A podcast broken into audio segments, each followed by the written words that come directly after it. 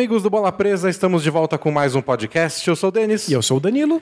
Essa é a nossa edição número 241. E Feliz Natal, Danilo. Feliz Natal. Espero que tenha sido tudo bom aí, tudo de bom. para você e para os seus. é nesse ritmo que fala? Tem um ritmo muito É, específico, tudo né? de bom pra você. É mais ou menos o ritmo do aniversário, mas com outros desejos. Não são os mesmos desejos? É parecido. Eu Acho que o do ano novo é mais parecido que o do aniversário. Faz sentido que é sucesso, É. prosperidade, né? Dinheiro. Seus desejos aí se realizem. É, Natal é mais paz, é né? se realizem. Essa, essa extensão que é importante para parecer que está sendo super sincero. Isso. Nada de sinceridade como fazer exatamente igual a todo mundo. É. Bom, mas teve Natal também na NBA, que é uma data importante. Então vamos falar hoje da rodada de Natal, mais destaque para uns jogos do que para os outros, já que a rodada de Natal foi levemente amaldiçoada pelas lesões. Bem, foi levemente amaldiçoada porque também eram times que deveriam ser melhores do que a gente imaginava. É, mas, mas eu acho que principalmente por causa das lesões. Ok. Então, mesmo se o Pelicans fosse ruim, se o Zion estivesse jogando, ia ter um interesse extra. Justíssimo. Mesmo se o Warriors não tivesse dando tão certo quanto a gente imaginava que poderia dar, se o Curry tivesse em quadra, era diferente. Tem toda a razão. Perde um pouco do interesse, imagina até que do público médio. E mesmo assim, foi uma rodada bem Foi interessante. legal. Teve ainda o Raptors sem Siakam, foi meio Foi amaldiçoado. arrastado, mas tivemos no fim das contas alguns jogos bem divertidos, incluindo possíveis previews assim de finais de conferência. Lakers e Clippers, Bucks e Sixers, não seria nada estranho se fosse a final do Oeste e do Leste. Então a gente vai falar disso. Inclusive seria estranho se não fosse. Pois é.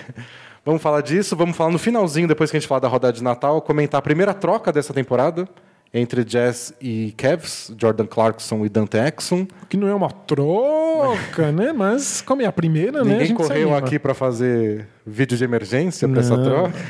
Não, não saiu um texto de 3 mil palavras. Mas vai ter isso. Antes disso, Danilo faz o carinho do jabá, depois a gente fala nossas novidades. Opa, temos novidades importantes. Então vamos lá, a gente é um blog, o bolapresa.com.br. Você pode entrar lá para ler os nossos textos semanais. A gente publica textos muito maiores do que deveria. Então tem análises bem aprofundadas por lá. Mas os nossos assinantes têm acesso a conteúdo especial, exclusivo. É só você baixar o PicPay no seu celular, assinar a gente por 14 ou 20 reais. E aí você ganha o filtro Bola Presa toda semana, nosso conjunto de amenidades estatísticas, causos e mascotes. Análises aprofundadas exclusivas, podcast especial. Todo mês tem um podcast sobre algum assunto atemporal. Tem um de perguntas e respostas.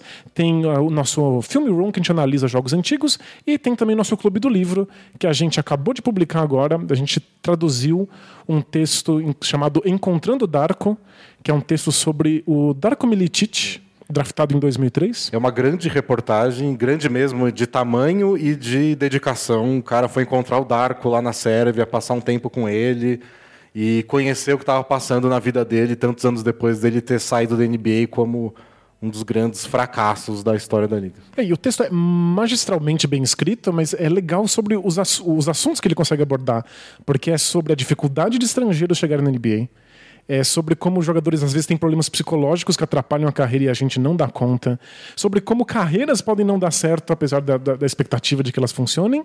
E como pode existir sucesso para longe dos holofotes da NBA. E a gente, como torcedores, muitas vezes não conseguimos reconhecer isso. É, a gente vê o que aconteceu em quadra, não deu certo, fracasso. É. Mas ele tem toda a vida dele acontecendo antes, durante e depois daquilo. É, é muito legal, leiam um texto, assinem a Bola Presa. E semana que vem a gente grava e publica um podcast discutindo esse, essa grande reportagem sobre o Darko. Boa, e aí leia o texto e se você tiver comentários, análises, perguntas sobre o texto, manda pra gente que a gente comenta sobre tudo isso no podcast. Isso. É, e a novidade que a gente tinha para anunciar para os assinantes de 20 reais é que vamos voltar a ter quase sorteios de brindes. Porque a gente descobriu um tempo atrás que era uma das coisas que os nossos assinantes sentiam mais falta. Eram dos sorteios que antigamente a gente sorteava, sorteava camisetas da NBA todo mês. Porém, Porém, As camisetas, depois da troca de fornecedor da NBA, elas ficaram tipo umas quatro vezes mais caras e a gente não dava mais conta. E a gente nem percebeu na época como isso fez falta para os assinantes, como eles gostavam da, daquilo. Então a gente pensou em maneiras de contornar isso, mas eu não queria só sorteio. Eu acho sorteio meio bobo. É, a gente tinha umas, umas questões logísticas de que às vezes a gente consegue alguns produtos que a gente não tem como sortear porque são de tamanhos específicos e aí talvez não faça sentido para quem ganha o sorteio. Então a gente resolveu contornar isso e ainda se livrar do fato de que o sorteio é só uma coisa aleatória. É, e a gente vai lá, pega um nome e é isso. É legal quando você participa de alguma coisa, mesmo que seja também tenha a ver com sorte, mas eu acho mais interessante quando você coloca algum mínimo esforço no negócio. Legal. Então, a partir de janeiro, a gente vai criar um quiz bola presa que vai misturar bolão e qualquer outro tipo de pergunta, algumas fáceis de responder, algumas difíceis, algumas que têm a ver com, sei lá, você acompanhar o filtro bola presa e saber alguma estatísticazinha perdida lá no meio. Outras são sobre chutar coisas do futuro. É, vai ter um, um quê de bolão no meio do caminho. Se fosse, por exemplo, em dezembro, ia ter rodada de Natal para adivinhar os resultados. Perfeito. E todo mundo ia errar tudo. Mas aí, no fim das contas, a gente vai somar todas essas perguntas, ver quem acertou mais, e quem acertou vai poder escolher o seu prêmio entre um banquinho de prêmios que a gente está montando.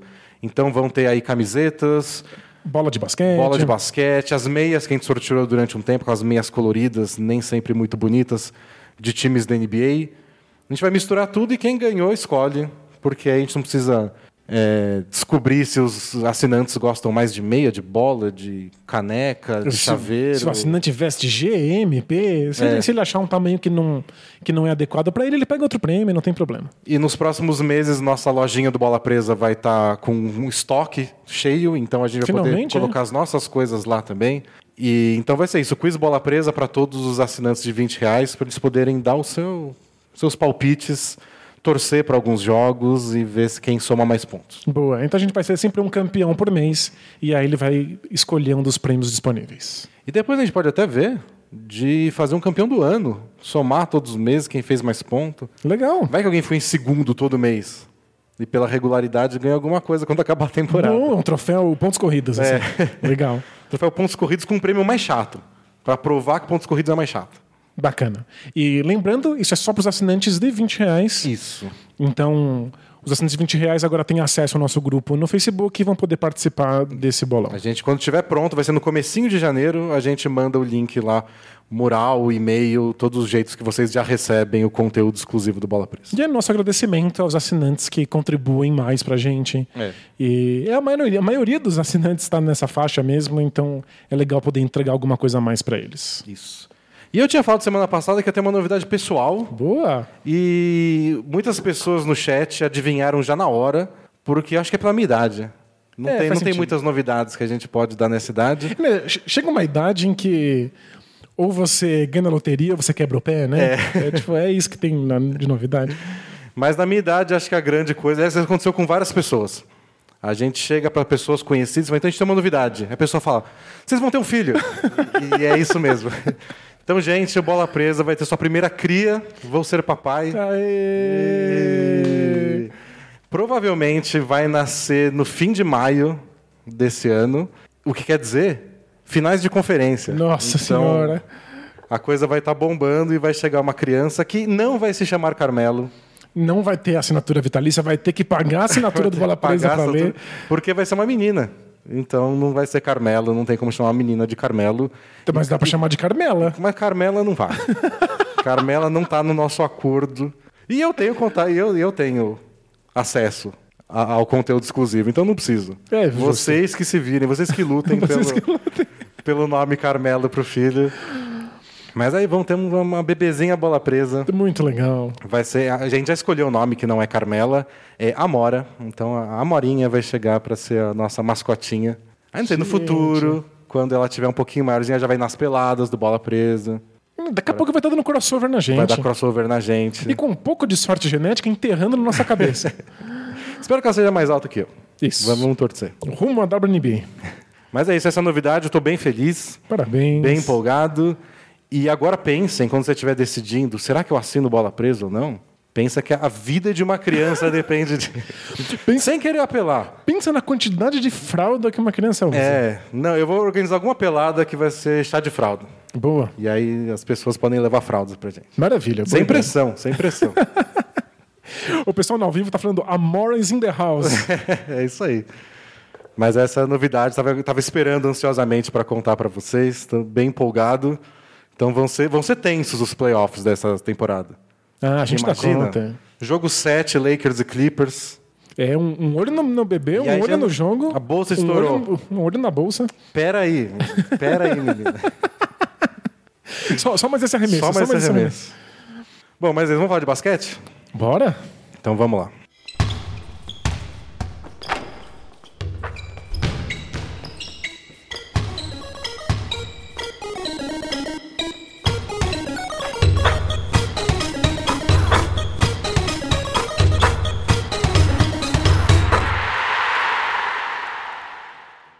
Bom, vamos começar por qual jogo?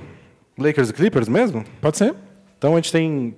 São cinco jogos, a gente não vai falar tanto de todos, porque alguns foram mais relevantes que, que outros, até pelas lesões que a gente citou antes. Mas acho que esse Lakers e Clippers foi bem legal, porque os dois times já estão lá com seus 30 jogos na temporada, os dois elencos estavam inteiros.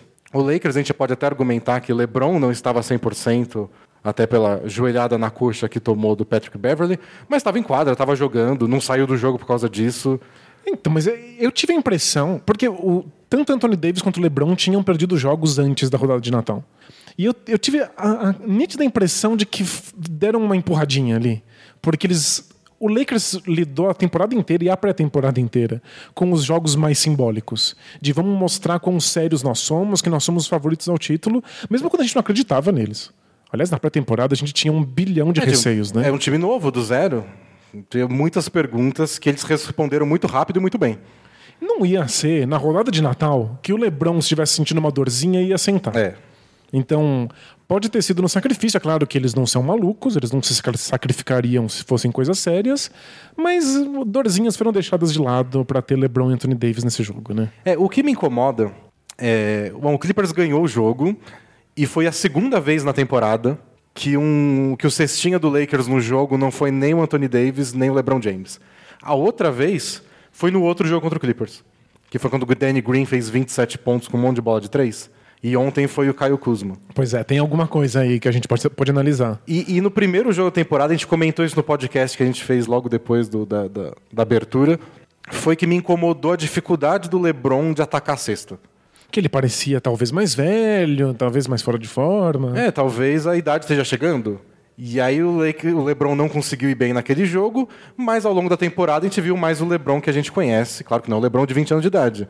Mas atacando a cesta, enterrando, cavando monte de falta.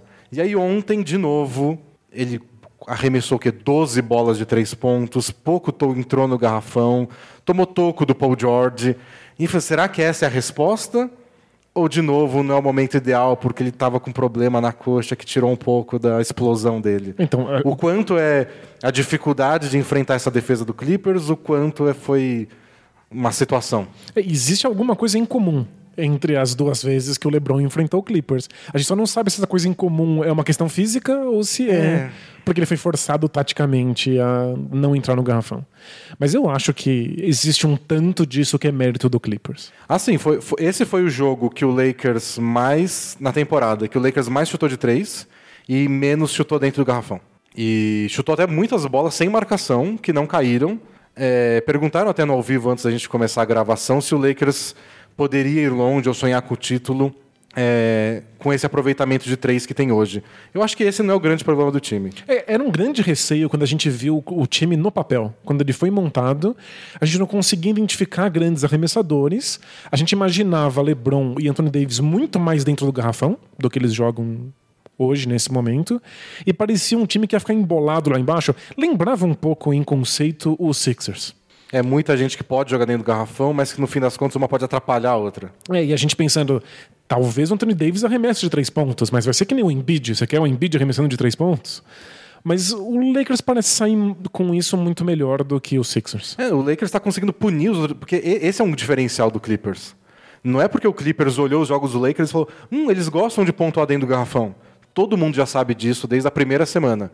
A questão é como você para. Claro. Então, isso o Clippers conseguiu fazer melhor que os outros. Isso foi bem impressionante da defesa deles.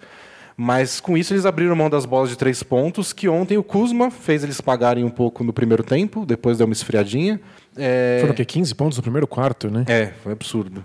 O Avery Bradley, desde que ele voltou de lesão, não está acertando nada de três. mas antes ele estava um pouco melhor. O Caldwell Pope está indo bem de três, o Danny Green também. Ontem acho que foram, acertou acho que duas de seis. Mas em geral na temporada o Danny Green está indo bem de longa distância. Então você não acha que esse é o problema? Não acho que. Até o Rondo tem bons dias. O Anthony Davis é um cara que tem dia que cai, tem dia que não cai. É bem imprevisível, é bem inconstante. Mas o LeBron está arremessando bem de três em várias partidas. E de bastante longe.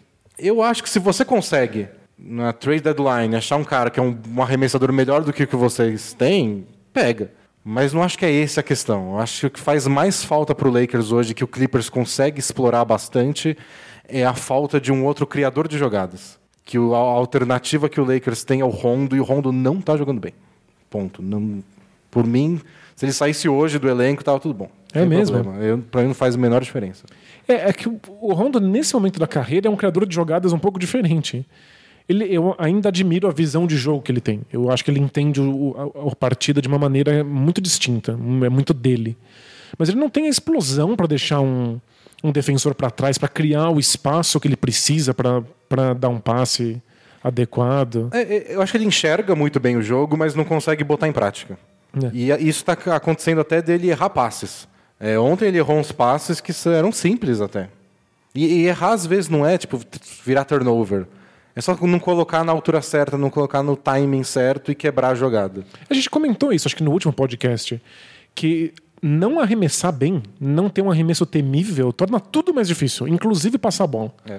Então, ser um armador que não é temido no perímetro faz com que você tenha menos espaço para acionar os seus companheiros. E o Rondo sempre contornou isso atacando a cesta. Ele era explosivo. Ele entrava no garrafão e dava aqueles fakes de costas, não sei o que. Ele conseguia entrar lá dentro e criar algum caos na defesa.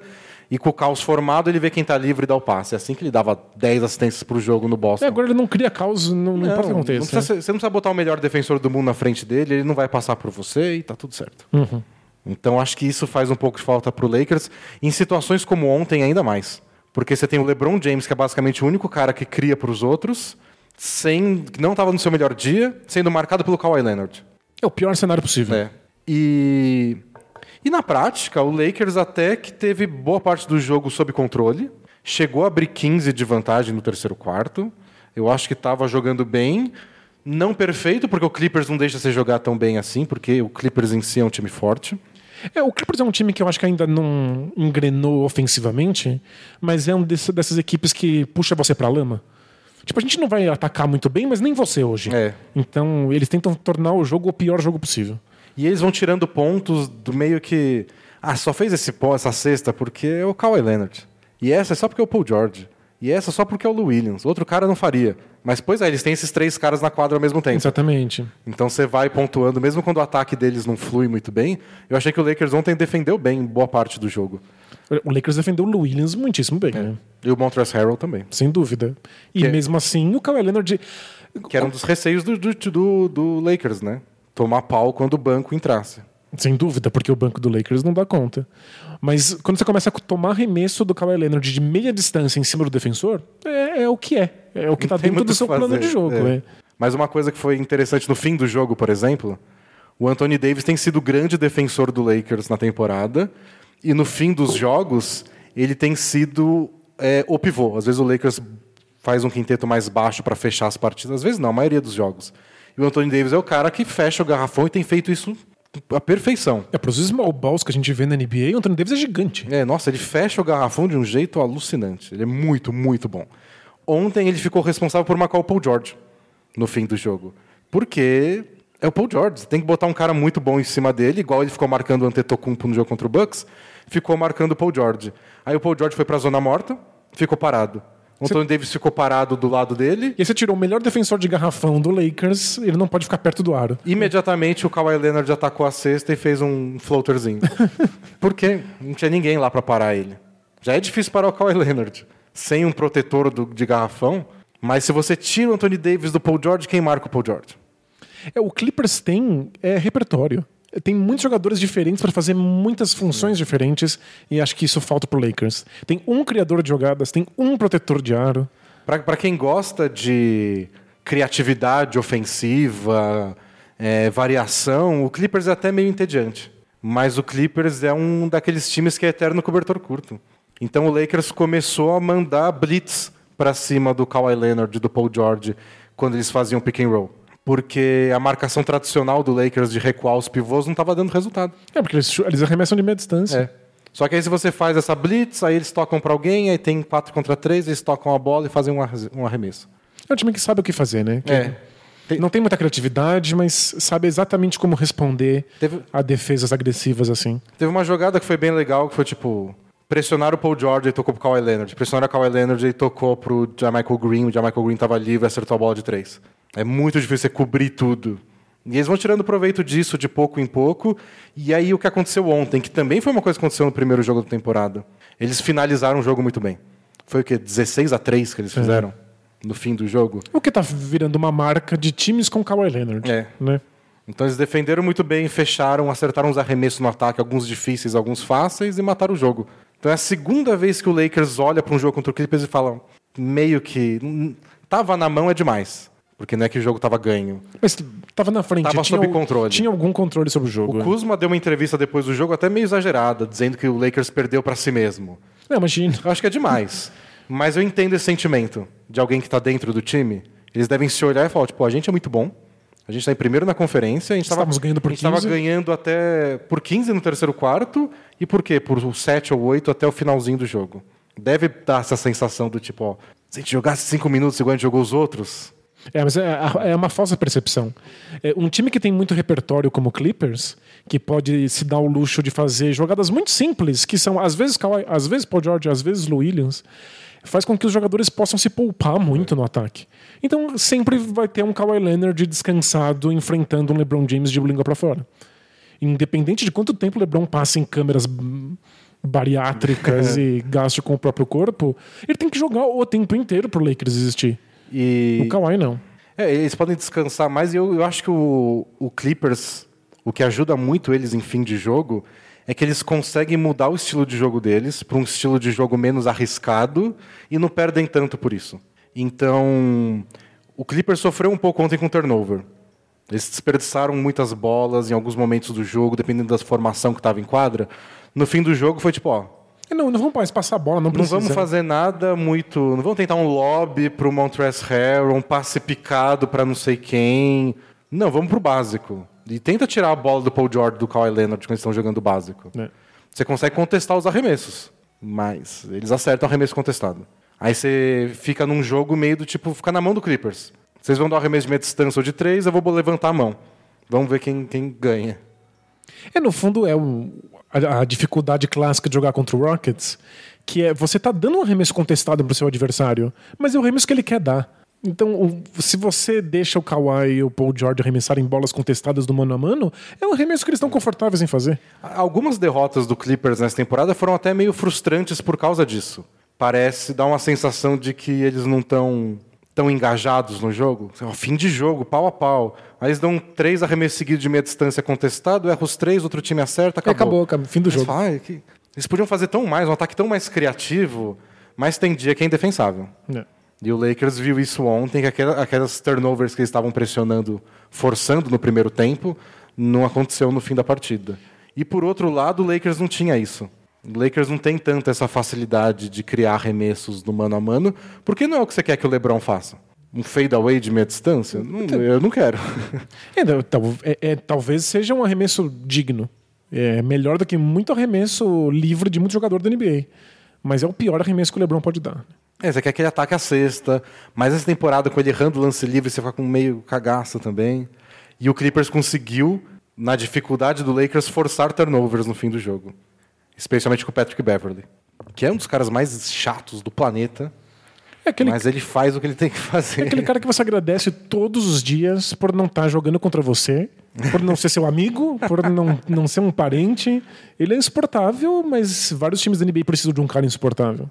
É, Eu já defendi já em texto no blog de que o Patrick Beverly foi o responsável por uma revolução cultural no Clippers. E mesmo num time que ele não tem absolutamente nenhum protagonismo, nesses momentos, né, na rodada de Natal, com todo mundo olhando, dá pra ver por que, que o Patrick Beverly é tão importante. E aí ele pega uns rebotes de ataque, rouba umas bolas, consegue forçar aquele erro do LeBron na última posse de bola.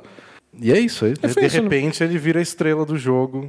No fundo, por mais que o LeBron tenha arremessado de longe tenha tido um péssimo aproveitamento, se ele acertasse aquela bola de três pontos final, ele empatava o jogo a poucos segundos do fim e o Patrick Beverly garantiu que ele não ia ter esse arremesso. Se bem que eu passei a toda a posse de bola inteira achando um desastre, porque o Lakers estava perdendo por 3, tinha 15 segundos e foi tentar um arremesso que nem saiu por causa do Beverly e faltam 3. você tá perdendo, você não gasta relógio quando você tá perdendo. E o Lakers não conseguiu criar nada. Que é uma coisa que acontece bastante quando o LeBron tá meio vou chamar de indeciso. Não sei o que, o que passa na cabeça dele. Mas tem hora que o LeBron fica batendo bola, batendo bola e nada acontece. Ele não ataca, ele não, não chama uma jogada. Não tem sido tão comum essa temporada, que o LeBron tá jogando muito bem, mas quando acontece não tem solução. Chega, Parece que ele simplesmente não sabe qual é a resposta óbvia. ou né? se ele tá cansado, sei lá, chega uma hora que você fala, é isso, o LeBron vai bater, vai arremessar de três. Vai dar um step back, vai arremessar de três. Olha, tem que ir lá no Twitter e ver se ele olhou pra bola ele vai arremessar de três pontos. E, e depois de todo esse lance achando que o Lakers foi um desastre, não acho que o Beverly foi tão inteligente assim. A chance daquilo ser uma falta no arremesso de três Justo. é gigantesca. Mas a, a linha entre a ultra confiança e a estupidez completa e reprovável é mínima. Nossa. É isso. O Patrick Beverly pensou: ou eu sou o pior vilão de todos os tempos e perco um jogo na rodada de Natal com uma falta idiota, ou eu sou um herói e ele sempre morde e tenta ser o herói. O Beverly é uma coisa de louco. Os jogos dessa temporada que ele já teve. Contra o Rockets outro dia que eles perderam. Você tá sendo um defensor importantíssimo. Você tá incomodando o melhor jogador adversário. Aí você vai lá e faz sua sexta falta porque você tentou roubar uma bola no meio da quadra. É que não faz nenhum sentido, né? E sai puto, aí toma falta técnica. Tipo, para! tipo, ele, pro Clippers, às vezes, ele compromete muito. E ele poderia ter comprometido ontem, mas é isso. É ele. Ele tá sempre no limite, no limite, no limite. E ontem o limite foi pro bem do Clippers. É, não sendo meu amigo, não sendo meu parente, eu defendo o Patrick Beverly. Eu acho que não ter bom senso, às vezes, é muito importante para um jogador. E você viu a, a discussão que teve ontem sobre o lateral? Que a bola bateu depois que o Beverly deu um tapa na mão, passou pelos dedos do LeBron, foi pra fora a bola do Clippers. Isso, é que tradicionalmente, quando alguém dá um toco ou tenta desviar uma bola, se você dá a bola pro time que teve a bola desviada, né? É. Não pro time que desviou. E aí eu vi gente no Twitter falando, não, mas não é. É o espírito da lei, não a letra da lei. Exato. é. Falei, mas é um lateral. é quem bateu por último. E eu acho que é mais, o que mais incomoda nesse tipo de jogada não é essa jogada em si, é essa regra da NBA que você só olha uma jogada em ultra câmera lenta nos últimos segundos. É, então, isso que é esquisito. Porque quando você não tem a câmera lenta, você é obrigado a marcar como se quem desviou a bola colocou ela pra fora. Sim. Então você dá pro, pro, pro outro time. Mas se você pode analisar friamente ali, com quadro a quadro, você vai descobrir que quase sempre, depois que a bola é desviada, ela toca na pessoa que tinha a posse. E rola, desvia no- na ponta do dedo. É. Então eu vi essa discussão no Twitter, mas achei que vale mais para discutir isso, de que na NBA a regra pura, mais analisada até o fim, só vale no finalzinho e não no resto do jogo. Isso é estranho, né? Mais do que pela regra de, pô, bateu por último no LeBron, não tem o que fazer. É porque você começa a ter uma discrepância. Todas as outras jogadas similares que são marcadas ao longo do jogo são marcadas diferente de quando você tem a É. câmera. Mas é, é o que é é. o que é. A gente tá querendo colocar a câmera, a câmera causa uma série de problemas. Mas você acha que isso. E essa foi a quarta derrota seguida do Lakers. O Lakers estava com 24 vitórias, 3 derrotas. Uau. Então, os primeiros 27 jogos perderam 3. E aí depois perderam 4 seguidas. E eu achei que foi meio pesadelo, assim, porque uma das coisas que a gente discutia sobre o Lakers é. Eles não podem se dar o luxo de fazer o que o Clippers faz. De descansar Paul George, descansar Kawhi Leonard, porque eles dependem muito de LeBron e Anthony Davis. E aí chegou a hora da verdade. O Anthony Davis não jogou contra o Pacers, perderam. LeBron não jogou contra o Nuggets, Perderam. E aí os dois jogos que eles jogaram, um pouquinho no sacrifício, mas jogaram. Porque eram jogos muito simbólicos, Foram jogos contra o Bucks, líder do, do leste, perderam. e contra o Clippers, principal rival no oeste. Perderam. Então não foram só quatro derrotas seguidas, foram quatro derrotas que eles poderiam mostrar alguma coisa. Ou que estão num nível acima dos principais rivais, ou que conseguem se virar sem ou LeBron ou Anthony Davis. E a resposta foi pé para tudo. É, mas eu acho que isso a gente não pode tirar mesmo. Não é um time que pode se dar o luxo de sentar suas estrelas e não é um time que tá muito à frente das melhores equipes da NBA. Isso a gente pode cravar com, com clareza. Agora, o que a gente não deveria fazer é superanalisar as quatro derrotas consecutivas. Isso não quer dizer nada, o time não está em crise, o time não está desmoronando, o, time Lakers não está muito pior. é. Tem problemas, tinha problemas desde o começo, consegue lidar com eles razoavelmente bem, está sofrendo agora com lesões e enfrentou adversários muito fortes que às vezes você vence, às vezes você perde. É. Então, nada demais acontecendo. Mas de fato a gente poderia tirar disso que o Lakers era melhor ou estava num outro nível e isso não tá. É porque, até porque se você consegue, se você analisasse antes friamente, acho que a gente fez isso, a gente falou até quando o Lakers estava no tinha embalado o podcast que a gente falou desse assunto, que faltam coisas pro Lakers. Falta mais esse outro criador de jogada. O banco não estava tão bem, na época estava esperando o Kuzma voltar e agora que o Kuzma está embalando alguns jogos um pouco melhores, então tem problemas. É, o que eu acho que vale de alívio para o Lakers e para outros times que a gente vai falar hoje, o próprio Clippers, os Sixers, o Bucks, é que nessa temporada, por não ter aquela sombra gigantesca do Warriors, você pode sonhar em ser campeão com defeitos. Perfeito. Seu time pode ter falhas, alguns buracos aqui que não é o ideal, e acho que você pode ganhar o título mesmo assim. A gente, tá, a gente tá cantando muito essa bola de que é uma temporada aberta.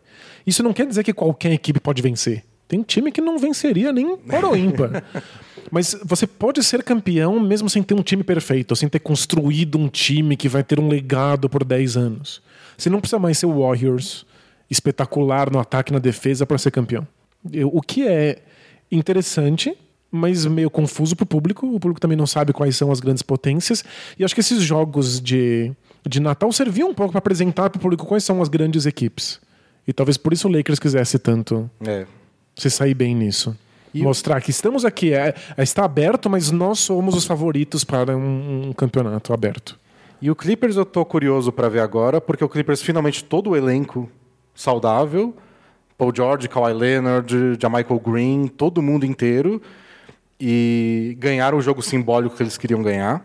Patrick Beverly estava indo à loucura no fim do jogo, e mas eles também têm os probleminhas deles. Então eles tiveram um monte de turnover no primeiro tempo, é, eles sofreram muito no garrafão, tanto com o Zubat quanto com o Montrezl Harrell. Então eles tiveram dificuldade de criar ponto lá dentro. Conseguiram impedir o Lakers de criar.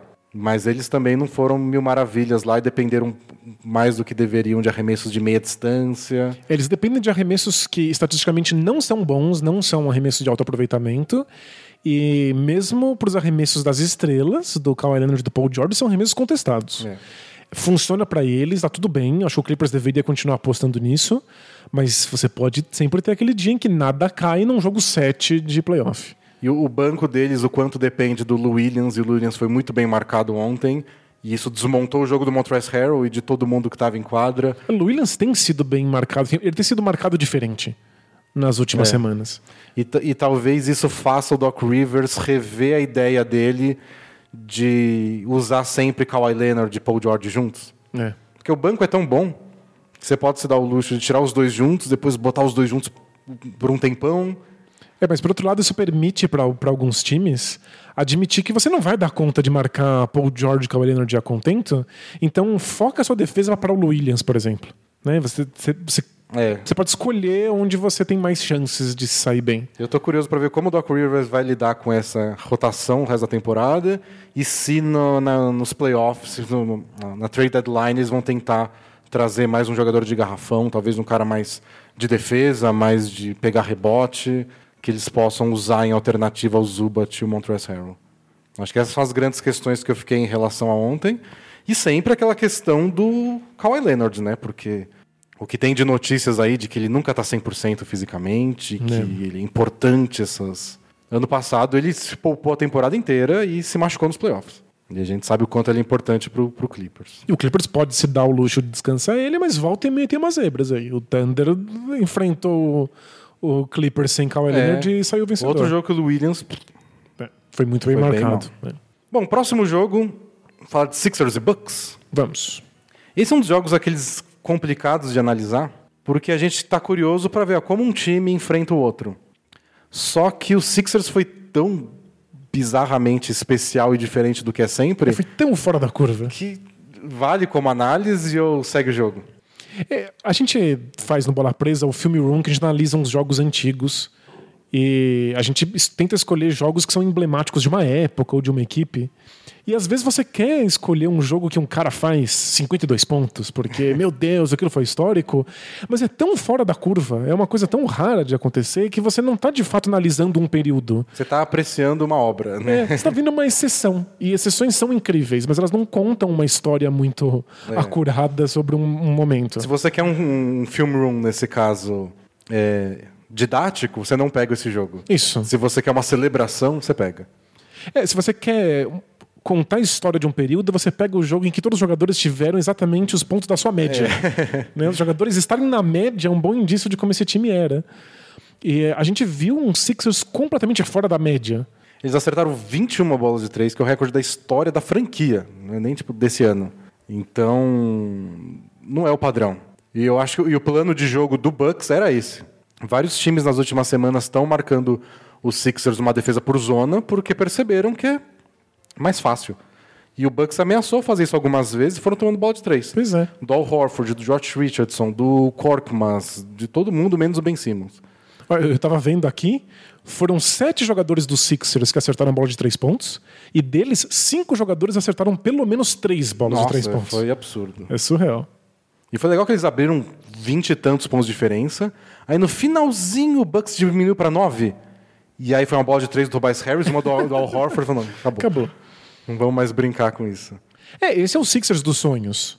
Mas se você está sonhando com esses Sixers, a má notícia é que não é muito viável. É, tipo, eles podem tentar, eles podem, você pode usar essa estratégia do tipo, ó, nenhum desses caras que arremessaram ontem de três, do time titular, nenhum deles é ruim, ruim, tipo, não arremesse. Eles são irregulares, alguns não conseguem ir por cima da defesa, precisa dar mais sem marcação. Alguns estão um pouco abaixo da, da média adequada, É. mas tem dias melhores. Alguns são aqueles que o pessoal chama que são de streaks, de sequências. Então, a média dele é de acertar três bolas de três pro jogo. É porque ele acerta seis em uma, zero no outro. Então você Perfeito. nunca sabe o que esperar. Então tem um pouco disso tudo no elenco. Mas como estratégia, se você é o técnico, o Brett Brown, você pode falar, quer saber? Agora é sinal verde para todo mundo. Remessa aí. Vamos mandar tijolo para cima sem parar e vamos ver como as defesas lidam com isso. Vai que abre mais espaço. Vai que por um quarto na partida a gente acerta várias em sequência e ganha o jogo. Não, não sei se esse jogo. Porque isso me impressionou no começo da partida, no primeiro quarto. Não sei se eles estavam muito empolgados, vão jogar com energia e todo esse papo de autoajuda esportiva. mas a confiança que eles estavam metendo bola de três. É. Contra-ataque, toca a bola pra zona morta, alguém chuta e a bola caiu, vamos lá. Nunca fez parte assim do plano de jogo dos Sixers Mas é arremessar. deveria. Sério, eu acho ser técnico do Sixers, o trabalho do Brett Brown, é um pesadelo. É um pesadelo. É a pior coisa pra você fazer no mundo do esporte. E, e ameaça ter uma resposta para suas perguntas que eles trocam três caras amanhã. Pois é, Você pode ter certeza, É. né? Eles querem tornar o trabalho um inferno. Mas porque eu entendo que talvez a melhor coisa para esses Sixers seja arremesso de três pontos, porque as equipes adversárias estão dando esse arremesso. E você não tem arremessadores tão ruins assim, então tenta. Mas se você coloca isso como prática comum, é a primeira coisa que vem à mente dos seus jogadores e vamos arremessar as bolas de três pontos, você está ignorando tudo que seu time faz de melhor. É, Você está tá usando o Embiid, um dos melhores pivôs do mundo, longe do garrafão. Você está deixando de usar o Ben Simmons, que é um dos melhores jogadores de costas para cesta da NBA. Então, ontem eu achei que o Ben Simmons pelo menos conseguiu bastante infiltração com a velocidade que eles jogaram. Especialmente depois que o time começou a acertar umas bolinhas de três. Dá pra ver como o mundo abre pra ele. E quando o Embiid não dá em quadra, nossa senhora, é outro jogador. É. Ai, que, que, que pesadelo, né? Você- tem. Não, acha uma resposta que chega amanhã e fala: Ó, então, Brett Brown, a gente trocou o Al Horford pelo Isaiah Thomas. Se vira agora. Trocamos pelo Oscar. Dá um jeito aí. Mas é, é muito difícil fazer esse time funcionar. Então, eu- entendo que o time poderia arremessar mais de três pontos, mas deveria? Ou deveria impor o seu estilo de jogo dentro do garrafão contra os adversários? E eu acho que esse é o problema desses Sixers nesse momento. Ele não sabe exatamente o que fazer e não consegue impor um plano de jogo. Isso é o que mais me desespera. É um time que responde, não é um time que faz aquilo que acredita que deveria fazer. É, ofensivamente é isso mesmo. É. Eu acho que na defesa eles conseguem Não, claro, se é. impor mais, mas aí eles pegam a bola e nem sempre conseguem transformar isso em alguma coisa. Ou seja, não abrem diferença, não ganham os jogos que deveriam ganhar. Mas aí a gente vê essa estrela cadente bizarra aí no Natal. Essa, que Milagre tava- natalino. Tá milagre apontando a manjedora. que foi o time impor um, um estilo de jogo. Mas um estilo no perímetro? É, que é um estilo que eles não deveriam estar impondo, porque não é o Tipo, forte. Se eu sou o Mike Budenholzer, o técnico do Bucks, olha, pessoal, pessoal, Faz parte. vamos pra próxima. É isso. Se isso é playoff, você truca. É, Você exatamente. fala, quero ver você acertar 21 bola de três pontos de novo amanhã. Boa sorte. Na pior das hipóteses, um jogador fica mais quente durante a série e aí você faz um plano. Ó, gente, o Josh Richardson tá pegando Isso, fogo ele a gente para. por O três resto- jogos em sequência. Então vamos fazer esse ajuste e esse. Agora o Embiid deixa. É. Deixa chutar. Então, e é isso que eu imagino. Se fosse uma série de playoff, eu pensaria justamente isso. Esse foi do Sixers, palmas pra eles. Sorte que não foi jogo 7. Próximo jogo. Boa. Mas é Então, isso. eu não sei o quanto a gente aprendeu sobre esse Não duelo. perdemos nada. É, o que a gente sabe é os Sixers têm alguns dos altos mais altos da NBA e um dos baixos mais baixos. É. Então os, os defeitos são muito evidentes, muito visíveis, mas às vezes vão acertar 21 bolas de, de, de 3 pontos ou vão fazer 100 pontos no garrafão. Então, sei lá, esse time pode acontecer qualquer coisa. E por outro lado, o Antetokounmpo segue com o sinal verde para arremessar, tá arremessando bem nessa temporada. Aliás, o post especial que eu vou soltar essa semana é sobre Ben Simmons e Antetokounmpo, a relação dos dois com o fato de não serem bons arremessadores, como eles tratam isso na carreira deles, Que legal. como os times deles estão montados para isso e fala um pouco de Lonzo Ball no meio do caminho que eu Bacana. não resisto. Mas esse foi, foi um exemplo extremo do outro lado, que é o Antetokounmpo com sinal verde para arremessar, sem hesitar em arremessar, e aí tenta sete bolas de três, não acerta nenhuma. É. O que é muito legal, que ele não esteja hesitando, ele precisa dessa confiança que o Jason Kidd tirou dele, coitado. E quando ele acerta cinco das bolas de Mata três pontos, mata o Lakers. Adeus, Lakers. Aí ele erra sete, temos um É, problema. é- também é um preço que você paga e não vai acontecer sempre, mas quando acontecer, É que o Bucks não deveria sofrer por errar sete bolas de três pontos contra o Tocumpo contra os Sixers. É que o Sixers acertou outras 20. né? Então, eu- eu- temos um jogo fora da curva. Eu acho que nada foi aprendido, a não ser o fato de que o Sixers pode ter esses dias. Mas não sei se dá pra tornar isso um plano. A coisa assim de, de- que a gente aprendeu sobre esse duelo, que eu achei legal, mas que a gente não viu tanto, foi que o Budenholzer escolheu começar o jogo com o Antetokounmpo marcando o Embiid, mesmo tendo o Brook Lopes em quadra. Faz sentido. Então o Brook Lopes foi marcar o Al Horford e o Antetokounmpo ficou marcando o Embiid. Lembrando que o Brook Lopes é o melhor defensor do, do, do time. Então foi talvez pensando em deixar o Brook Lopes mais dentro do garrafão e o, o Antetokounmpo seguindo o Embiid onde ele for para ser mais agressivo. O, Antetokounmpo pediu para marcar ele, não sei. Mas achei que foi uma coisa que foi que eu não esperava, que me pegou de surpresa. É, supostamente você quer que o Brook Lopes fique o mais próximo do aro possível. Mas você não quer também que o Embiid fique o mais longe possível do aro? É. Pra que ele possa arremessar de três? Então foi curioso, mas foi tanta bola de três que a gente nem viu tanto esse duelo acontecer lá perto da sexta, que é o que a gente imaginava. A gente não viu os Sixers procurando tanto o Embiid lá embaixo. Então vamos, vamos esperar o próximo capítulo para ver como o, o quanto vai se repetir. Boa. É, outro jogo foi a derrota do seu Houston Rockets para o Golden State Warriors. Lanterninha do Oeste, mas vai lá e ganha do Houston, Pois é. para seguir a tradição. Mas, ó, eu- tem muita coisa a falar do Rockets, mas acho que a gente precisa falar um pouquinho do Warriors primeiro. Que a gente tava cantando essa bola de que o Warriors tinha um ataque cada vez mais parecendo o ataque do Warriors.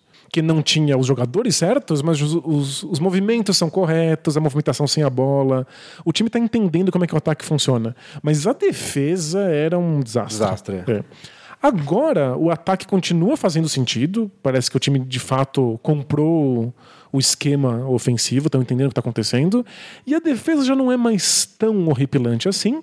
E aí, quando eles colocam em prática uma defesa caricata, mas es- eh, especificamente desenhada para parar o Harden, o time parecia um time digno. É. O que eu achei, os Draymond Green fez questão de elogiar ele no fim da partida, é o Willie Cauley-Stein. Eu acho que ele está jogando melhor nos últimos jogos. Por isso que o Warriors ganhou três partidas seguidas. Não tinha, foi a primeira vez que o time ganhou duas se- já ganhou seguidas três. nessa temporada. Então, eu acho que o Cauley-Stein jogou bem. Eles estão conseguindo pelo menos não tomar mil bandejas pro jogo. E o Draymond Green também está jogando um pouco melhor. Ele precisava jogar bem melhor É. do que estava no começo do ano. E claro que eles tiveram o D'Angelo Russell de volta, que ele também passou um tempo machucado. Já faz mais tempo que ele voltou, mas tá parecendo mais um time de verdade. Às vezes você olha em quadra, você vê cinco jogadores, e você conhece eles. sabe? Isso, você Não tava com- reconheceria na padaria se você É, cruzasse no com começo da temporada não estava rolando tanto. Ainda falta muito para esse time ser de verdade relevante, desafiar grandes equipes, mas tá parecendo um time mais decente. Pois é. D'Angelo Russell é bom de verdade, o ataque faz sentido, a defesa não é mais um lixo completo. E colocaram em prática uma defesa que incomoda demais o Rockets e que eu não tô convencido que o Rockets vai saber o que fazer nessa não, temporada. Não tem muito o que fazer além do que eles estão fazendo. É. A, a história, o que o Golden State Warriors fez ontem foram muitas dobras de marcação em cima do James Harden, mas não quando está acontecendo alguma coisa, quando não está acontecendo nada. É. Ele está na defesa e chega uma marcação dupla. Ele passa da linha do meio da quadra e chega uma pressão maluca com dois caras que não deixam ele respirar. E aí ele passa a bola. E aí tem quatro jogadores do Rockets contra os três que sobraram do adversário e eles que se virem. E a história dessa defesa é muito legal. Porque foram algumas, tipo, duas, três semanas atrás, que o Denver Nuggets tomou um sacode do Trey Young, do Atlanta Hawks. Ele fez o quê? 49 pontos. E aí depois do jogo, o técnico do Nuggets, o Mike Malone, falou, tipo, não dá. A gente não pode deixar um cara ficar ganhando a gente sozinho assim. É, a gente tem que mudar essa, a nossa defesa quando acontecer uma coisa parecida. É porque o Trae Young faz isso da mesma maneira que o Curry trouxe para NBA, que é dando arremessos estúpidos que são tão absurdos que você não está pronto para defender. Se você arremessar uma bola de três pontos a dois, três passos do perímetro, você não deveria defender essa bola.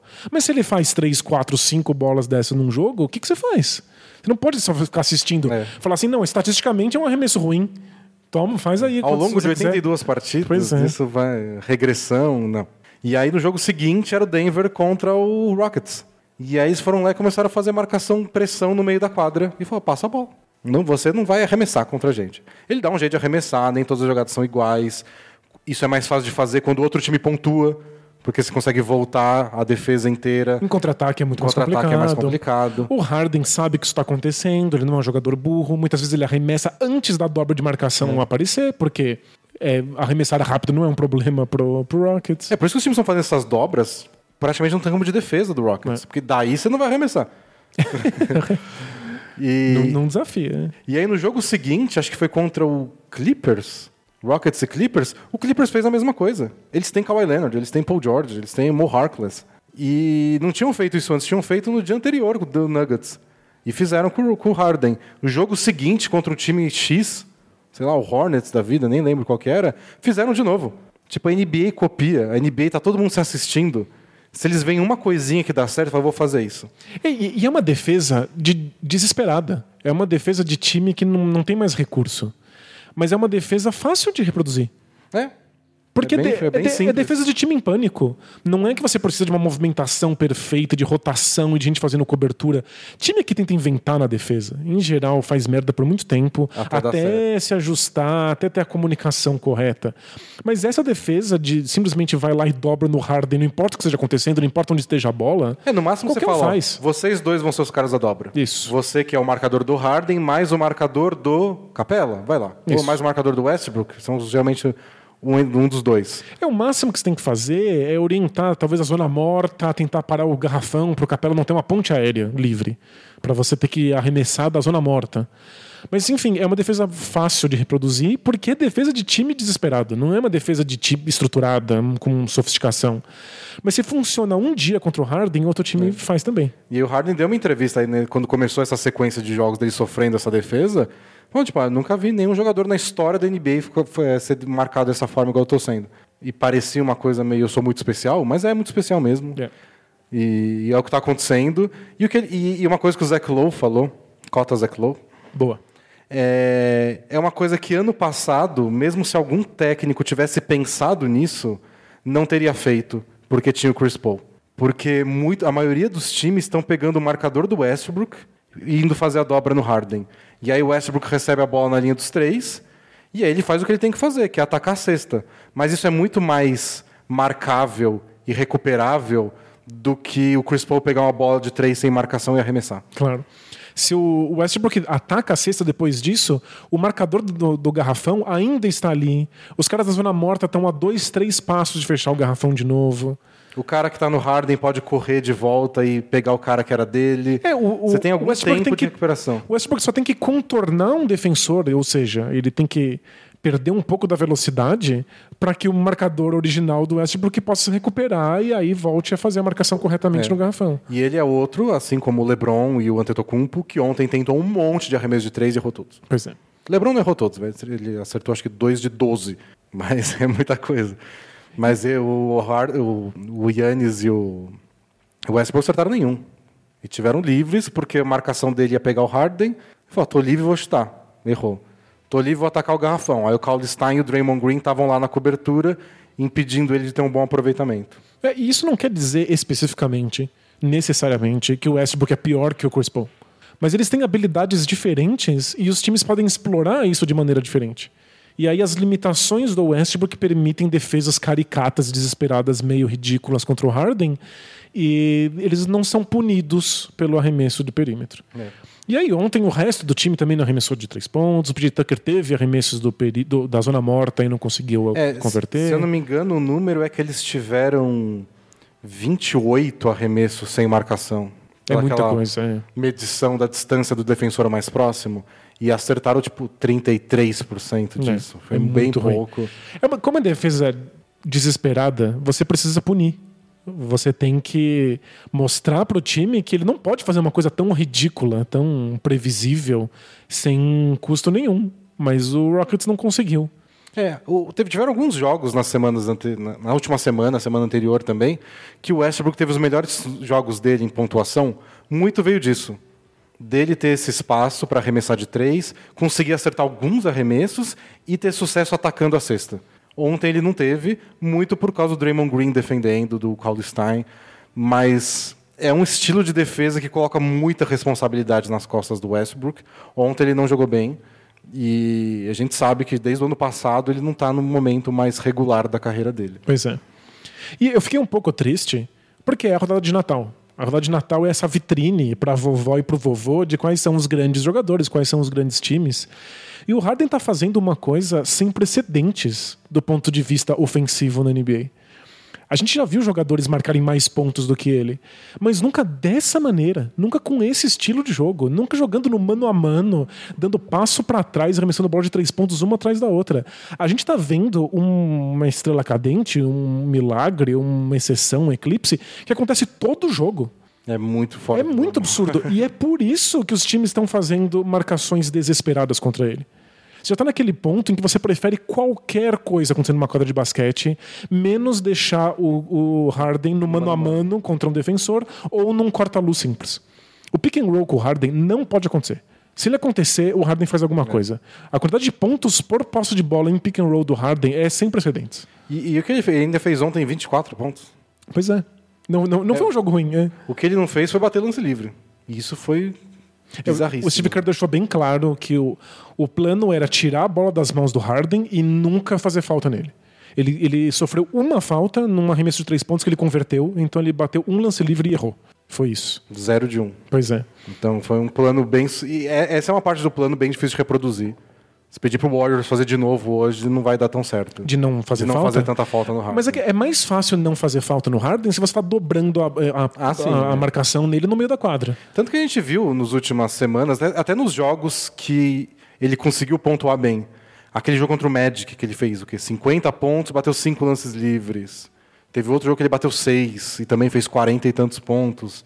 Então a gente está vendo esse tipo de defesa que tenta tirar a bola da mão do Harden, não fazer falta, mas em geral ele dá um jeito de pontuar mesmo assim. Ontem não deu tanto. É, Ele é um Mas especialista Mérito em... pro Warriors também. Ele é um especialista em cavar contato, em sofrer falta. A gente sabe disso. Tem um vídeo aí no canal do, do, do Bola Presa no YouTube analisando como ele faz isso e como é in- inteligente, porque ele força uma falta depois de que um movimento legal foi feito nele. Mas ele não precisa. O repertório dele é infinito. Infinito, né? Se você quiser, ele arremessa só bola de três pontos na cara de defensores, está tudo bem. Mas os times estão fazendo para que ele não tenha sequer esse arremesso. É, mas o, o mais desesperador ontem foi ver o Rockets fazendo várias jogadas teoricamente corretas, mas não dando tão certo. É porque o Então, Harden você- tem que passar a bola, né? É, É, o- feijão com arroz. E o né? Westbrook tem que atacar a cesta. E ele tem que tocar a bola pro PJ Tucker na zona morta quando isso acontece. Pois é. Aí faz isso e erra. Aí faz isso e erra. Faz isso e erra. Fala, meu Deus. Eu só queria o Harden agora para dar um arremesso e parar o sangramento. Mas não dá. Eu tenho que continuar fazendo a jogada correta, entre aspas, e ela não tá dando resultado. É, te- teve algumas posses de bola ali, acho que no terceiro quarto, quando o jogo ainda estava empatado, que o Capela recebeu a bola a três passos da cesta, com marcação individual. E é, é uma excelente jogada. É um pivô gigante contra um cara mais baixo que ele. É só finalizar. É a jogada certa. O fato de que ele não converteu absolutamente nada é triste. Mas aí faz parte da- do plano psicológico do jogo assim, que é tipo, ó, não é que é uma jogada ruim, mas é a jogada que você não quer fazer. É uma coisa que o Capela nunca faz. Ele nunca pega a bola e bate pra cima de um defensor. Então, Você está colocando todo mundo fora da sua zona de conforto porque o Harden não pode dar o arremesso que ele quer. Isso já, já é uma defesa. Vários times tentam fazer isso, né? Mudar a defesa ao longo da partida, justamente para você só atrapalhar. Só fazer o cara. Ele é capaz de fazer esse arremesso, mas ele não queria, não estava planejando, não era o plano de jogo. E acho que isso foi o bastante ontem para incomodar o, o Rockets. É. E a gente está acostumado a ver esse tipo de defesa contra o Harden em playoff. Porque aí os times podem se organizar e tentam fazer umas coisas sofisticadas que envolvem dupla marcação. Mas dá para fazer uma coisa muito pior, muito mais simples, que é isso que a gente viu o Warriors fazendo. E aí times vão reproduzir isso loucamente na temporada regular. É, já estão. E não sei que solução o Rockets pode dar para isso. Acho que eles já estão respondendo muito bem. É só o pessoal acertar. É, mas o time não foi montado para isso. Não mesmo. O time não quer dar esses arremessos. Não é um- o elenco não foi pensado para fazer esse tipo de coisa. Tem que pegar o Iguodala, é isso que eles precisam. Olha, ajudaria muito. Mas é, a gente tá vendo o Harden numa temporada histórica forçar times a fazerem defesas históricas contra ele. Meio ridículas, mas históricas. Dando resultado, deixa de ser ridículo na hora. Assim, é. que, assim que ganha o jogo. É, depois que o Warriors venceu, o, o Steve Kerr deu uma entrevista dizendo que não é só que o Harden forçou times a montarem defesas exclusivas para ele na temporada regular, mas ele forçou todos os times a repensarem como marcam o pick and roll. Receber um corta-luz com a bola tem que ser feito totalmente diferente porque o Harden existe.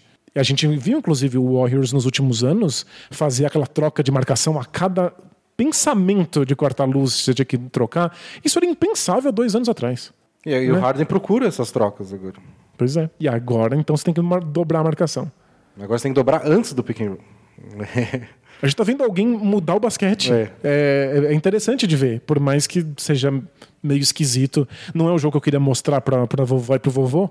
Dois caras correndo desesperados no É, meio da quadra. Mas foi legal o jogo. Mas é- foi é interessante, é. no final. Bom, o nosso tempo não é tão vasto, a gente tem que falar um pouco dos outros jogos que não foram tão interessantes assim, por lesões ou outras coisas. Teve o Celtics e Raptors.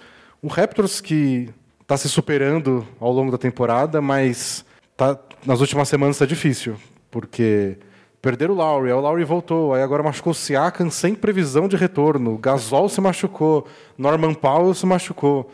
Por mais que esse time está sempre tirando o máximo de, do banco de reserva, perderam do Pacers outro dia na prorrogação, viraram contra o Dallas, mas só depois de ficar 30 pontos atrás. Então é, é um time que luta bastante, que joga muito certinho, cria bons arremessos, mas tem algumas partidas que, com o elenco limitado, eles vão acabar tomando pau mesmo, e foi o caso ontem contra o Celtics. O Raptors é meu time favorito na temporada. Eu sou apaixonado por ver essa equipe jogar. É surpreendente, muito melhor do que eu sonhei que poderia ser. Mas eh, falta só talento. Não tem como. Você não vai lidar com esse tipo É. de lesão. Com, com, com tantas lesões fica muito difícil. E o Siakam deve fazer um exame hoje. A gente está gravando na quinta-feira, o podcast sair na sexta. Talvez vocês do futuro aí já saibam o que aconteceu. Mas a expectativa é que é uma lesão grave e que ele não tenha previsão ainda de retorno. Ele lesionou a virilha, pelo jeito.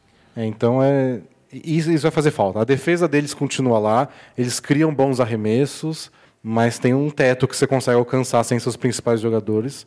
E até que eles jogam bem, eles seguraram o jogo contra o Celtics por um bom tempo, mas não muito. E eu acho que o Celtics, o Celtics completo, né, porque o Gordon Hayward voltou também já, é, é um dos times mais estilo de time mais difícil desse Raptors marcar, porque eles vão muito de um ir ajudar o outro e congestionar um lado da quadra e se recuperar do outro, marcação por zona eles fazem o tempo inteiro. E o Celtics inspirado e completo igual estava ontem, são vários jogadores capazes de arremessar de três e de infiltrar. Então o que a gente viu ontem bastante era o Gordon Hayward recebe a bola, aí chega alguém correndo para cobrir ele, aí ele infiltra. Aí alguém tem que ir lá fechar a porta, aí ele toca para a zona morta. E aí o Jason Tatum. Alguém sai correndo para contestar o arremesso do Jason Tatum, ele infiltra de novo. E aí ele pode enterrar, fazer uma bandeja, um floater, uma bola de meia distância. Mas não, ele toca para o Kemba Walker, que também pode fazer tudo isso. Então, quando o ataque do Celtics funciona, são tipo quatro caras. O Jalen Brown fez 30 pontos ontem. Capazes de botar a bola no chão, de criar um arremesso, de infiltrar, de dar um passe. E a defesa do Raptors, por mais disciplinada que seja, chega uma hora que você não alcança mais e alguém consegue um bom arremesso. É, e eu acho que a defesa que o Raptors usou é uma defesa que valoriza muito o Celtics. É. Os Celtics têm problemas contra defesas que são defesas muito tradicionais de não saber qual jogada chamar e qual jogador deveria finalizar. Defesas mais agressivas como as do Raptors forçam os Celtics a dar arremessos específicos. E eles preferem. Dá mais um passe, mais um passe, Então, mais uma infiltração. Olha, e tem um cara livre ali, então ele vai arremessar. Ah, ele não tá mais livre, ele vai passar pra alguém. Ah, essa pessoa tá livre. Se você não deixar ninguém livre, no sentido de, de uma defesa que só fica parada, só fica ali estática, faz o Celtics criar uma jogada pra deixar alguém livre, o Celtics é infinitamente pior. Então, o Raptors vai ter que repensar como marcar o Celtics aí pros É, playoffs. é que não são tantos times que jogam contra como o Celtics, mas se tiver uma série de playoff entre os dois, É, o que eles- é bem possível, Eles têm que fazer uma defesa diferente. tem que marcar de um jeito diferente, talvez menos ajuda. Justo. Mas foi um jogo que seria bem mais legal se o Raptors estivesse completo. É, é um daqueles jogos que quando a rodada de Natal foi divulgada, nossa dúvida era, o Raptors vai ser tão bom essa temporada? E a resposta é sim, mas aí não com excelente. É, não assim. E por fim a gente teve o Pelicans e Nuggets, que o Pelicans ganhou. Mesmo o Nuggets vinha de quê? De sete ou oito vitórias seguidas. Assumiu a segunda posição do Oeste, passou o Clippers, mas perdeu do Pelicans em casa, em Denver. É, o Pelicans que está numa sequência boa, mas ninguém esperava, obviamente. Eles só estão no Natal por causa do Zion, que ainda não estreou. É, era, era o jogo pra a vovó e o vovô verem Conhecerem o Zion. o Zion. Aliás, falaram, uma notícia que saiu hoje, que o, parte da recuperação do, do- que o Pelicans está fazendo com o Zion está reensinando ele a andar e pular. Você tá zoando. Porque ele anda de um jeito todo esquisito. Já fizeram uns vídeos sobre isso na internet. E que não tá certo. Isso deve indicar vários problemas no quadril, na perna, não sei o quê. E que ele tem que andar diferente e pular diferente. Senão Nossa. ele vai ficar se remachucando eternamente. Então, ok, que legal que eles estão cuidando estruturalmente disso, mas o meu medo é marcar o Fultz. Quando você reensina alguém a fazer uma coisa tão básica que é tipo a estrutura que fez o cara ser um bom jogador, você corre o risco dele ter que reaprender a fazer tudo. É que assim, te- tem um exemplo famoso e de sucesso que foi o Curry. Eles tiveram que também mudar o jeito que ele andava e pulava e, e, eh, dar mais força para alguns músculos no quadril para ele parar de machucar o tornozelo. É, eu lembro que ele torcia demais o tornozelo no começo E- da carreira. E aí ele conseguiu se recuperar e virou o cara que virou. Ok. Então, é possível, mas tem esse risco. Você está mudando muita coisa num cara que ainda está em formação, mas tem o estilo dele. E quando você começa a pensar, ao invés de pular para um toque, você pensa, não, eu deveria pular assim ou eu deveria pular de outra maneira? Eu tô fazendo do jeito certo? É, talvez demore É. para embalar, talvez nunca embale, talvez ele se frustre e queira voltar ao jeito que ele fazia. É. Tem esses riscos. É, o Fultz levou um tempo até voltar a jogar basquete. E, bom, mas o Pelicans ganhou partidaça do, do Brandon Ingram. Apresentando o Ingram pro vovó e pro vovô, né? Tá jogando muito bem. Aliás, ele é o novo recordista de bolas de três na rodada de Natal. Parabéns. Sete bolas de três. Impressionante. Superando o Caio Kuzma. Olha só. E sabe quem era o recordista antes do Kuzma? Quem? Ryan Anderson. Gente, é Que só. bom que esse recorde ficou para trás. Muito. É, tudo. É bom que o Ryan Anderson ficou pra trás. Mas eu achei muito bom o Pelicans, porque. É que assim, eles estão numa sequência boa de jogos, mas vários contra-ataques bem questionáveis. E o problema deles ao longo da temporada tem sido a defesa. Claro, a né? defesa é, É, muito pior que o ataque. Acho que a segunda pior defesa da NBA inteira na temporada. Ajuda que o Favors voltou, claro, mas mesmo assim. E a gente, algumas semanas atrás, no nosso podcast sobre o Nuggets, a gente falou que o ataque deles era o que estava mais empacado. E ontem pareceu empacado do mesmo jeito. É. Apesar de todas as vitórias seguidas, volta e meia, o Nuggets tem uns dias bem fracos ofensivamente. Pois é, e a- o, o ataque do Pelicans está funcionando cada vez melhor. O time está engrenando. E aí, se o Nuggets não consegue fazer ponto, hum, o Pelicans se aproveita disso, né? O, o Pelicans é um time que gosta de correr muito, de pegar a bola e sair no, no contra-ataque. E é uma coisa que é mais difícil de fazer se você ficar tomando ponto. Ontem eles tomaram menos pontos, o Nuggets não acertou tanto, eles conseguiram dominar os rebotes. Eles têm mais contra-ataque. E aí você né? contra-ataque, aí você tem o Ingram atacando em transição, você tem o Drew Holiday conseguindo infiltrar mais um pouco, você cria arremesso para todo mundo, e aí você torce para todo mundo estar num dia bom.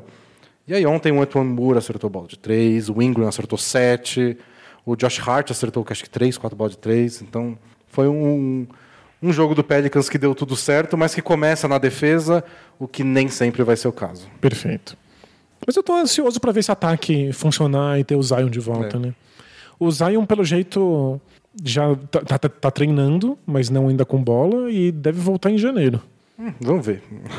Era para voltar no começo de dezembro, lembra? É verdade. Não põe minha mão no fogo. Mas nossa, acho que o Ingram quer muito, né? Porque o Ingram tá jogando um basquete absurdo, ele tá tendo uma temporada incrível e ele tá muito frustrado que, nossa, que- que ele não para de perder. E o quanto ele melhorou a criação de jogadas dele. A visão, né? Visão de jogo, da passe. O Lakers insistiu nisso algumas vezes. Botou ele de armador várias vezes. E você via que era ainda um trabalho em desenvolvimento. Agora ele tá dando uns passes rápidos, assim. A marcação chega, alguém fica livre e ele já deu passe. E com a envergadura e o tamanho dele, ele consegue achar vários espaços. Esse é um, um caso de sucesso, porque ele tinha o físico certo e a gente já viu tantos casos desses É. não virarem jogadores de basquete. Mas ele, É, tá, ele- ele... tá aprendendo. Ele, ele tá com um arremesso muito bom e é uma mecânica muito interessante. E é difícil pegar, porque a envergadura Ele dele é é gigante. gigantesca. Ele é um dos caras que poderia ter assinado extensão de contrato antes da temporada começar, não assinou. E vai ficar bem rico no próximo off-season. Parabéns aos filhos do Brandon. Porque eu, eu entendo, né? Porque o Pelicans tinha receios. Ele vinha de uma lesão grave, ele teve coágulo do sangue, que é, é perigoso. E não é que ele estava voando. No, ele- o melhor momento da carreira dele foi as últimas semanas antes dos coágulos. Depois que o LeBron machucou, tudo. Mas ele nunca tinha voado assim, jogado demais. Então eu entendo a decisão do Pelicans de não oferecer extensão de contrato. Mas agora acho que eles nem vão pensar duas vezes. né? não, imagina. Tem que jogar um caminhão de dinheiro. Vai nele. sair um pouco mais caro do que sairia antes, mas tá, tá bem pago. Por favor, tome, tome essa grana. Até porque os concorrentes do Pelicans nessa off-season são os times. Quem tem espaço na folha salarial na próxima temporada são esses times mais fracos que faria sentido você contratar um cara na idade do Ingram. Hawks, sabe? O Knicks, né? Grizzlies, times que têm outros jovens jogadores. Então você daria para vender, ó, vem jogar com o Trey Young e vamos lá. Então acho que eles vão ter que gastar dinheiro, mas Sem acho que eles vão estar felizes em fazer isso. Último assunto do dia, antes das perguntas, foi a troca. Tivemos a primeira troca da temporada. E... O Utah Jazz mandou Dante Exxon e mais duas escolhas de segunda rodada do draft para o Cleveland Cavaliers em troca do Jordan Clarkson, Ah, que está no último ano do seu contrato. O Dante Exxon tem esse e mais um. É, Eu acho que o Jazz não tinha muita opção. A gente falou isso no podcast que a gente disse que o Jazz era um time confuso, que qualquer formação com qualquer reserva que não fosse o Joe Ingles era um lixo. Alguém precisava vir para o banco de reserva eles tinham que ter um time um pouco mais completo. né? é. Só que eles não podem também se dar o luxo de trocar um dos caras principais deles para melhorar esse banco.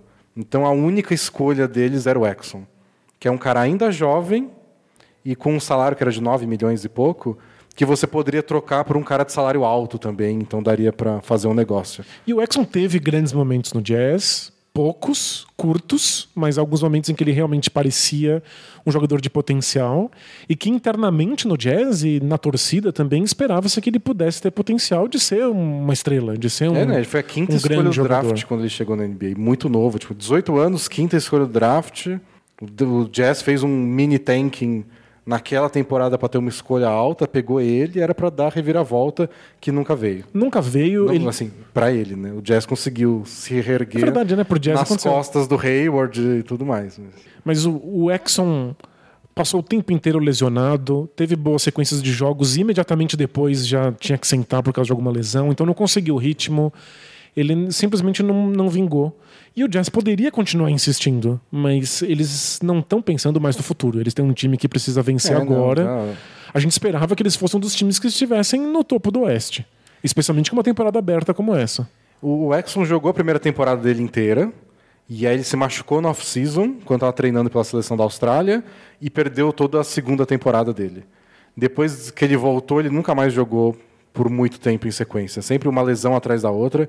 E ele teve um bom momento na carreira, alguma uma sequência tipo, de 10 jogos muito bons, E aí, acho que o Gobert falou que ele finalmente tinha turn the corner, tipo, virou a esquina, que é uma expressão que eles usam lá, para tipo, agora ele passou dessa fase Engatou. de adaptação e agora ele embalou. Dois jogos depois ele machucou o joelho e perdeu a temporada inteira. Pois é.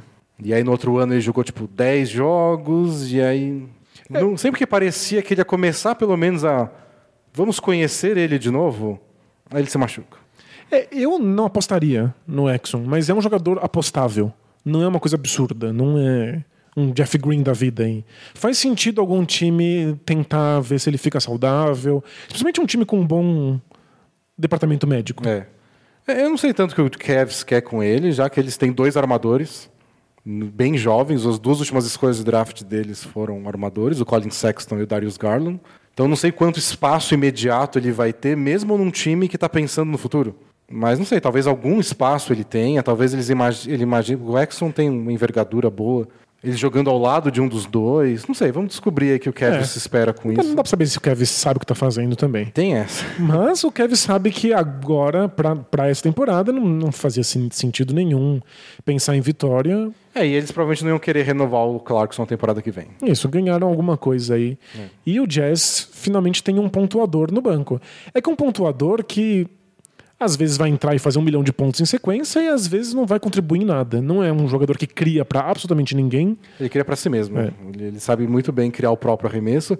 Nessa temporada ele melhorou um pouco a criação de arremesso dele, no sentido de não dar tanto arremesso contestado, com a mão Que na cara, adora, de né? meia É o distância. grande fetiche dele. Ele tá dando mais catch and shoot, só pegar a bola sem marcação, arremessar, de infiltrar um pouco mais, pontuar mais perto do garrafão. E teve alguns bons jogos pelo Cavs aí de mais de 20 pontos. É, Então ele tá num momento bom da carreira dele. E acho que é isso. Acho que o Jazz precisa de um bom reserva, nem que isso seja. Pro... Eles não precisam nem de sexto homem, que eles já têm. Eles precisam de um sétimo homem. Eles são de um, o, o sétimo homem que cria só pra ele mesmo. É, É, então não eu- tem problema. Eu acho que não tem problema algum. E tem um bônus. O Exxon tinha 9 milhões de contrato nessa temporada, então eles podiam trocar por alguém que ganhasse até 13, que é o que o Clarkson ganha. Com o Clarkson, eles podem trocar, eles podem retrocar o Jordan Clarkson. Pra alguém que ganha até 16. Alguém ganha acho que 17 e pouco. Então, se sobrar alguém mais caro na trade deadline, eles podem mandar o Clarkson. Legal. Então, tipo, ó, Clarkson é aspirante. É claro, estourando o teto salarial, pagando as multas, tudo. Ah, mas tudo sim, bem. mas- mas eles têm O Jazz essa- não deveria estar preocupado com isso. Eles podem pegar um cara mais caro porque eles trocaram cedo. Então eles têm mais com um mês e pouco aí para trocar por quem eles quiserem. Faz muito sentido. Então acho que foi uma boa troca pro Jazz, tinha que fazer e ver se dá resultado. Agora ele deve estrear já no próximo jogo do Jazz. Boa. É uma ajuda pra esse ataque que precisa desesperadamente. Bom, é isso. Celebramos o Natal? Boa. Vamos de perguntas e respostas? Tem perguntas e respostas natalinas? Não. Bom, a gente se estendeu um pouco, mas ah, a gente tá, tá com tempo hoje. É, especial de Natal. Então, Both Things Play Hard, taca a vinheta. Are we having fun yet? Both teams play hard, man. Both teams play hard. It's not supposed to be easy. I mean, listen, we talking about practice. Not a game, not a game, not a game. We talking about practice. I want some nasty. Both teams play hard. Both teams play hard. God bless and good night. Se você quiser mandar sua pergunta para o Both Things Play Hard, está lá no bolapresa.com.br. Você pode achar lá em cima o linkzinho. Clica, vai aparecer o formulário, ou você scrolla lá para baixo, tem o formulário, você manda a sua questão.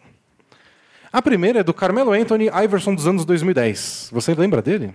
Hum, eu, eu lembro do nome, mas qual foi a pergunta que ele, Ele mandou? foi o cara que estava estudando jornalismo e que estava trabalhando de Uber e que queria muito uma oportunidade na área Claro. e que um outro leitor nosso ofereceu essa oportunidade. Perfeito. A gente uniu os dois, eles trocaram currículos e tudo mais. Que lindo. E agora ele mandou uma mensagem Boa. dizendo: Fala dupla, beleza? Beleza? Demorou um pouco, mas finalmente chegou o meu momento. Comecei o estágio. Que legal.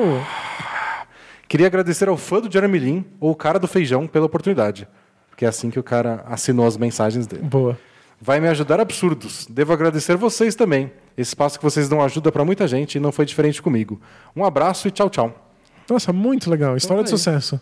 Um case de sucesso. história. Assim, Por que falar história se a gente pode falar case? É, não tem muitas oportunidades de falar case na vida, né? Então tem que usar. Então ele mandou aqui o seu drama de não conseguir o emprego na área e nosso outro leitor que já disse que tinha passado por isso quando ele começou e estava com uma oportunidade na empresa dele, é, deu essa oportunidade e está lá. E Não é fácil começar em jornalismo, né? mandou uma mensagem para mim agora dizendo que ele ia passar esse Natal empregado, com um novo estagiário na mesa do lado. Ah, que lindo, muito bacana. Parabéns, espero que dê tudo certo. Pergunta do Juan Perazzo. Tem dois vezes, eu tenho que gastar. Olá, D&D, tudo bem? Tudo bem. Acho muito legal a ideia de conceder uma assinatura vitalícia para os ouvintes, ouvintes registrarem seus filhos com o nome Carmelo. Boa. Eu tentei e minha senhora recusou. Todo mundo tenta, né? Por que tantas esposas recusam esse nome? Temos um gatinho chamado Lebron e agora quero ter um cachorro chamado Carmelo um dia. Mas escreva esse e-mail para dar uma sugestão de uma condição extra ao benefício da assinatura. Deixa eu fazer um parênteses rápido aqui. É. Ele tem um cachorro. Ele ele quer um cachorro carmelo. Todo mundo vai achar que o nome do cachorro é caramelo. Ah, sim, ainda mais se for um Né? cachorro caramelo. Aquele cachorro caramelo, né? Instituição nacional. Então ele quer uma sugestão de uma condição extra para dar assinatura vitalícia. Tá bom. Apresentar a carteira de vacinação atualizada anualmente. Segundo a Secretaria Estadual de Saúde, esse ano foram mais de 13 mil casos. Só para ter uma ideia, no passado foram cinco casos da doença. Mas ele não foi de qual doença? Bom, sa- bem. pro- provavelmente sarampo. Sarampo, é. É, Que é o que está pegando. é isso. Acho justo que os pais do Caramelinho tenham como contrapartida da assinatura garantir a imunização dele e dos que o cercam. Esse mês de dezembro faz um ano que sou assinante e não me arrependo de nada. Valeu? Forte abraço e vida longa bola presa. Obrigadão. Acho válido. É isso. É. A gente tem que incentivar a vacina. A gente entrega um, um benefício, mas a gente exige responsabilidade social. Isso aí. É isso. Tem que, tem que apresentar a carteira de vacinação carimbadinha. É Atualizada. isso. Então aí, você que quer batizar o seu filho de Carmelo, se alguma esposa finalmente aceitar, Assinatura vitalícia do Bola Presa, desde que continue vacinando a criança. Não, não adianta ficar usando espada de São Jorge e dando bolinha de açúcar. Tem que vacinar. Pergunta do, Rodolfo Stefani. E ele falou assim: se, se pronuncia Estefani. Espero que ele tenha passado um guia correto. Acho que, acho que o medo é que fosse Stephanie. Entendi. Então é Estefani. Olá, D&D, tudo certo? Certo? Já que o sonho do Denis, como dito no programa passado, é que os robôs façam todos os trabalhos que o ser humano não quer fazer, eu pergunto a ele, mas pode ser a você também. Boa. Como isso pode acontecer sem que o mundo vire algo entre Matrix, onde os robôs tomam conta do mundo, e o Wall-E, o desenho lá, onde a humanidade cara- é, caga o planeta Terra e vira um bando de gordos e vagabundos maiores que os de hoje. Abraço da segunda maior cidade do Rio Grande do Sul, Caxias do Sul. A gente não quer que a humanidade seja um monte de gordos vagabundos que assistam basquete e sejam felizes? Eu acho que a grande questão. Acho que a gente não quer isso. Não? ah, tá, tá bom, então. Você se assistiu o desenho? Assisti. Os caras não olham nem pro chão. Eles ficam só largados, olhando pra uma tela de TV. É, mas a gente não precisa ser gordos vagabundos estereotipados, né? É. Bom, mas de qualquer forma, acho que a, minha, a, a grande questão que eu sonho é que o humano não faça um trabalho que ele não quer fazer. Bom, Eu imagino que ele vai querer fazer ter outras atividades. perfeito. é. Talvez no primeiro momento, tipo, você trabalha há 30 anos não tem um minuto de descanso, e agora, puf, a partir de hoje, as máquinas fazem tudo e você ainda vai ter dinheiro. A pessoa vai passar um ano de pé pra cima no sofá. Depois enche o saco, né? Eu acho que depois disso enche o saco. Você começa a querer saber por que, que eu estou no mundo, né? Qual é o meu chamado? Que, que tipo de coisa precisa fazer? Um monte de gente vai fazer trabalho voluntário, ganha zero reais porque sente que quer fazer alguma É. coisa para a humanidade. Acho que algumas pessoas vão fazer coisas menos pros outros ou úteis de alguma forma, menos criativas até, mas vão fazer alguma coisa. Joga bola, É. porque dá tempo. Você acorda, joga bola, cansa, volta pra casa, almoça e fica de pé na porta. Faz muito sentido. Eu, eu não acho que a humanidade ia ficar todo mundo sem fazer nada, olhando para uma tela. Aliás, Hum. quando eu trabalhava num grande jornal, é, mudou um pouco disso depois que começou que os celulares ultrapassaram os computadores na audiência do, do site do jornal. Mas o, o padrão era que a audiência despencava aos sábados e domingos. E mesmo que domingo tivesse grandes reportagens, porque o jornal de domingo é, tem várias coisas especiais. E a- o motivo básico é as pessoas não precisavam ligar o computador no sábado e no domingo. Justo. E aí elas vão fazer outras coisas. Elas vão sair, elas vão É. passear, elas vão Então- no cinema. Do jeito que o trabalho é hoje, a gente fica parado olhando para uma tela o dia inteiro. Você tem toda a razão. Então, não, não sei se isso mudaria tanto. E tem outros trabalhos criativos que continuam existindo, que as máquinas não iam necessariamente fazer no primeiro momento. Não sei. Eu sonho com esse mundo onde ninguém tem um trabalho que ache um porre. Sabe o que eu lembrei? É de um modelo de educação libertária que a gente estudou bastante quando a gente era mais jovem, que é a Summerhill. Aham. Que, para quem não sabe, é uma escola na, na Inglaterra que tem um modelo em que as crianças estudam aquilo que elas querem.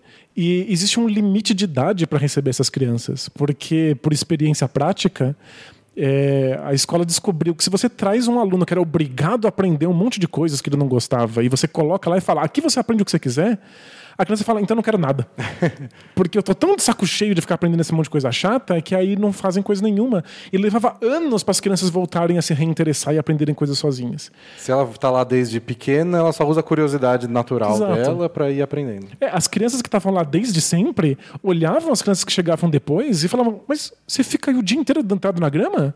Qual a graça disso? Eu vou lá aprender sobre astronomia, astronomia, vou aprender lá sobre música. Então eu acho que se você corta agora e fala assim: ninguém mais precisa ter um emprego que não gosta. Todo mundo vai falar, não quero ter emprego nenhum, e vai passar uns anos de perna pro alto. Quem nascesse nesse modelo ia seguir o coração. Que, aliás, é uma coisa super de juventude aí, a, a geração nova que tá chegando, que é essa coisa de trabalhar com o que ama, né? Tem todo um É, discurso bem nessa direção. recente. É muito recente, imagina. Você volta dois séculos e você trabalha com aquilo que seu pai trabalha, porque você herda as ferramentas. né? Então, é uma- a gente está mudando a mentalidade. Eventualmente, a gente vai ter que construir uma sociedade que dê conta disso. É. E dê conta até economicamente, né? Porque muitas, muitas vezes a gente fala de um trabalho que a gente acha horrível, degradante até, e a pessoa se vai para defensiva. Do Tipo, não, mas é um trabalho como qualquer outro, é digno também, a pessoa- a precisa ganhar o dinheiro dela, é melhor que roubar. Não, claro que é. Claro que é melhor você trabalhar de caixa de supermercado do que roubar. Claro, óbvio. Mas eu quero que uma pessoa não precise ficar o dia inteiro sentado num caixa passando código de barra. A não ser que ela ache isso incrível.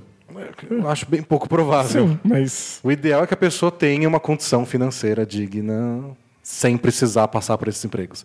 E isso envolve a sociedade mudar de muitos jeitos, então soa como uma utopia, mas começa assim, né? É claro, é, eventualmente as coisas vão ficando mais aceitáveis e a gente começa a tentar encontrar maneiras de fazer isso funcionar. Tantas coisas eram utópicas e agora existem, né? Tem gente que defende imposto do robô. Quanto mais robô você tem na sua empresa, mais imposto você paga e esse imposto seria depois transformado em dinheiro distribuído pela população. Claro, porque quanto mais robô, menos emprego você tem, mais desempregados existem na sociedade. Que, aliás, seria o grande objetivo. Tipo, não tem uma única empresa no planeta que não sonhe com a possibilidade de ter só robôs, porque você pagaria menos salário, você teria menos gasto quisesse, e maximizaria os lucros. Não é sobre isso? A empresa não é sobre maximizar lucros. E aí a gente tem uma sociedade verdadeiramente em colapso. É, você tem que achar uma solução para isso. Exato. Eu não tenho ainda, mas se você tem, mande para bola presa. não, mas não. você governa o mundo. A gente é velho demais para ter uma solução para isso. É, tá, tá na mão das novas gerações.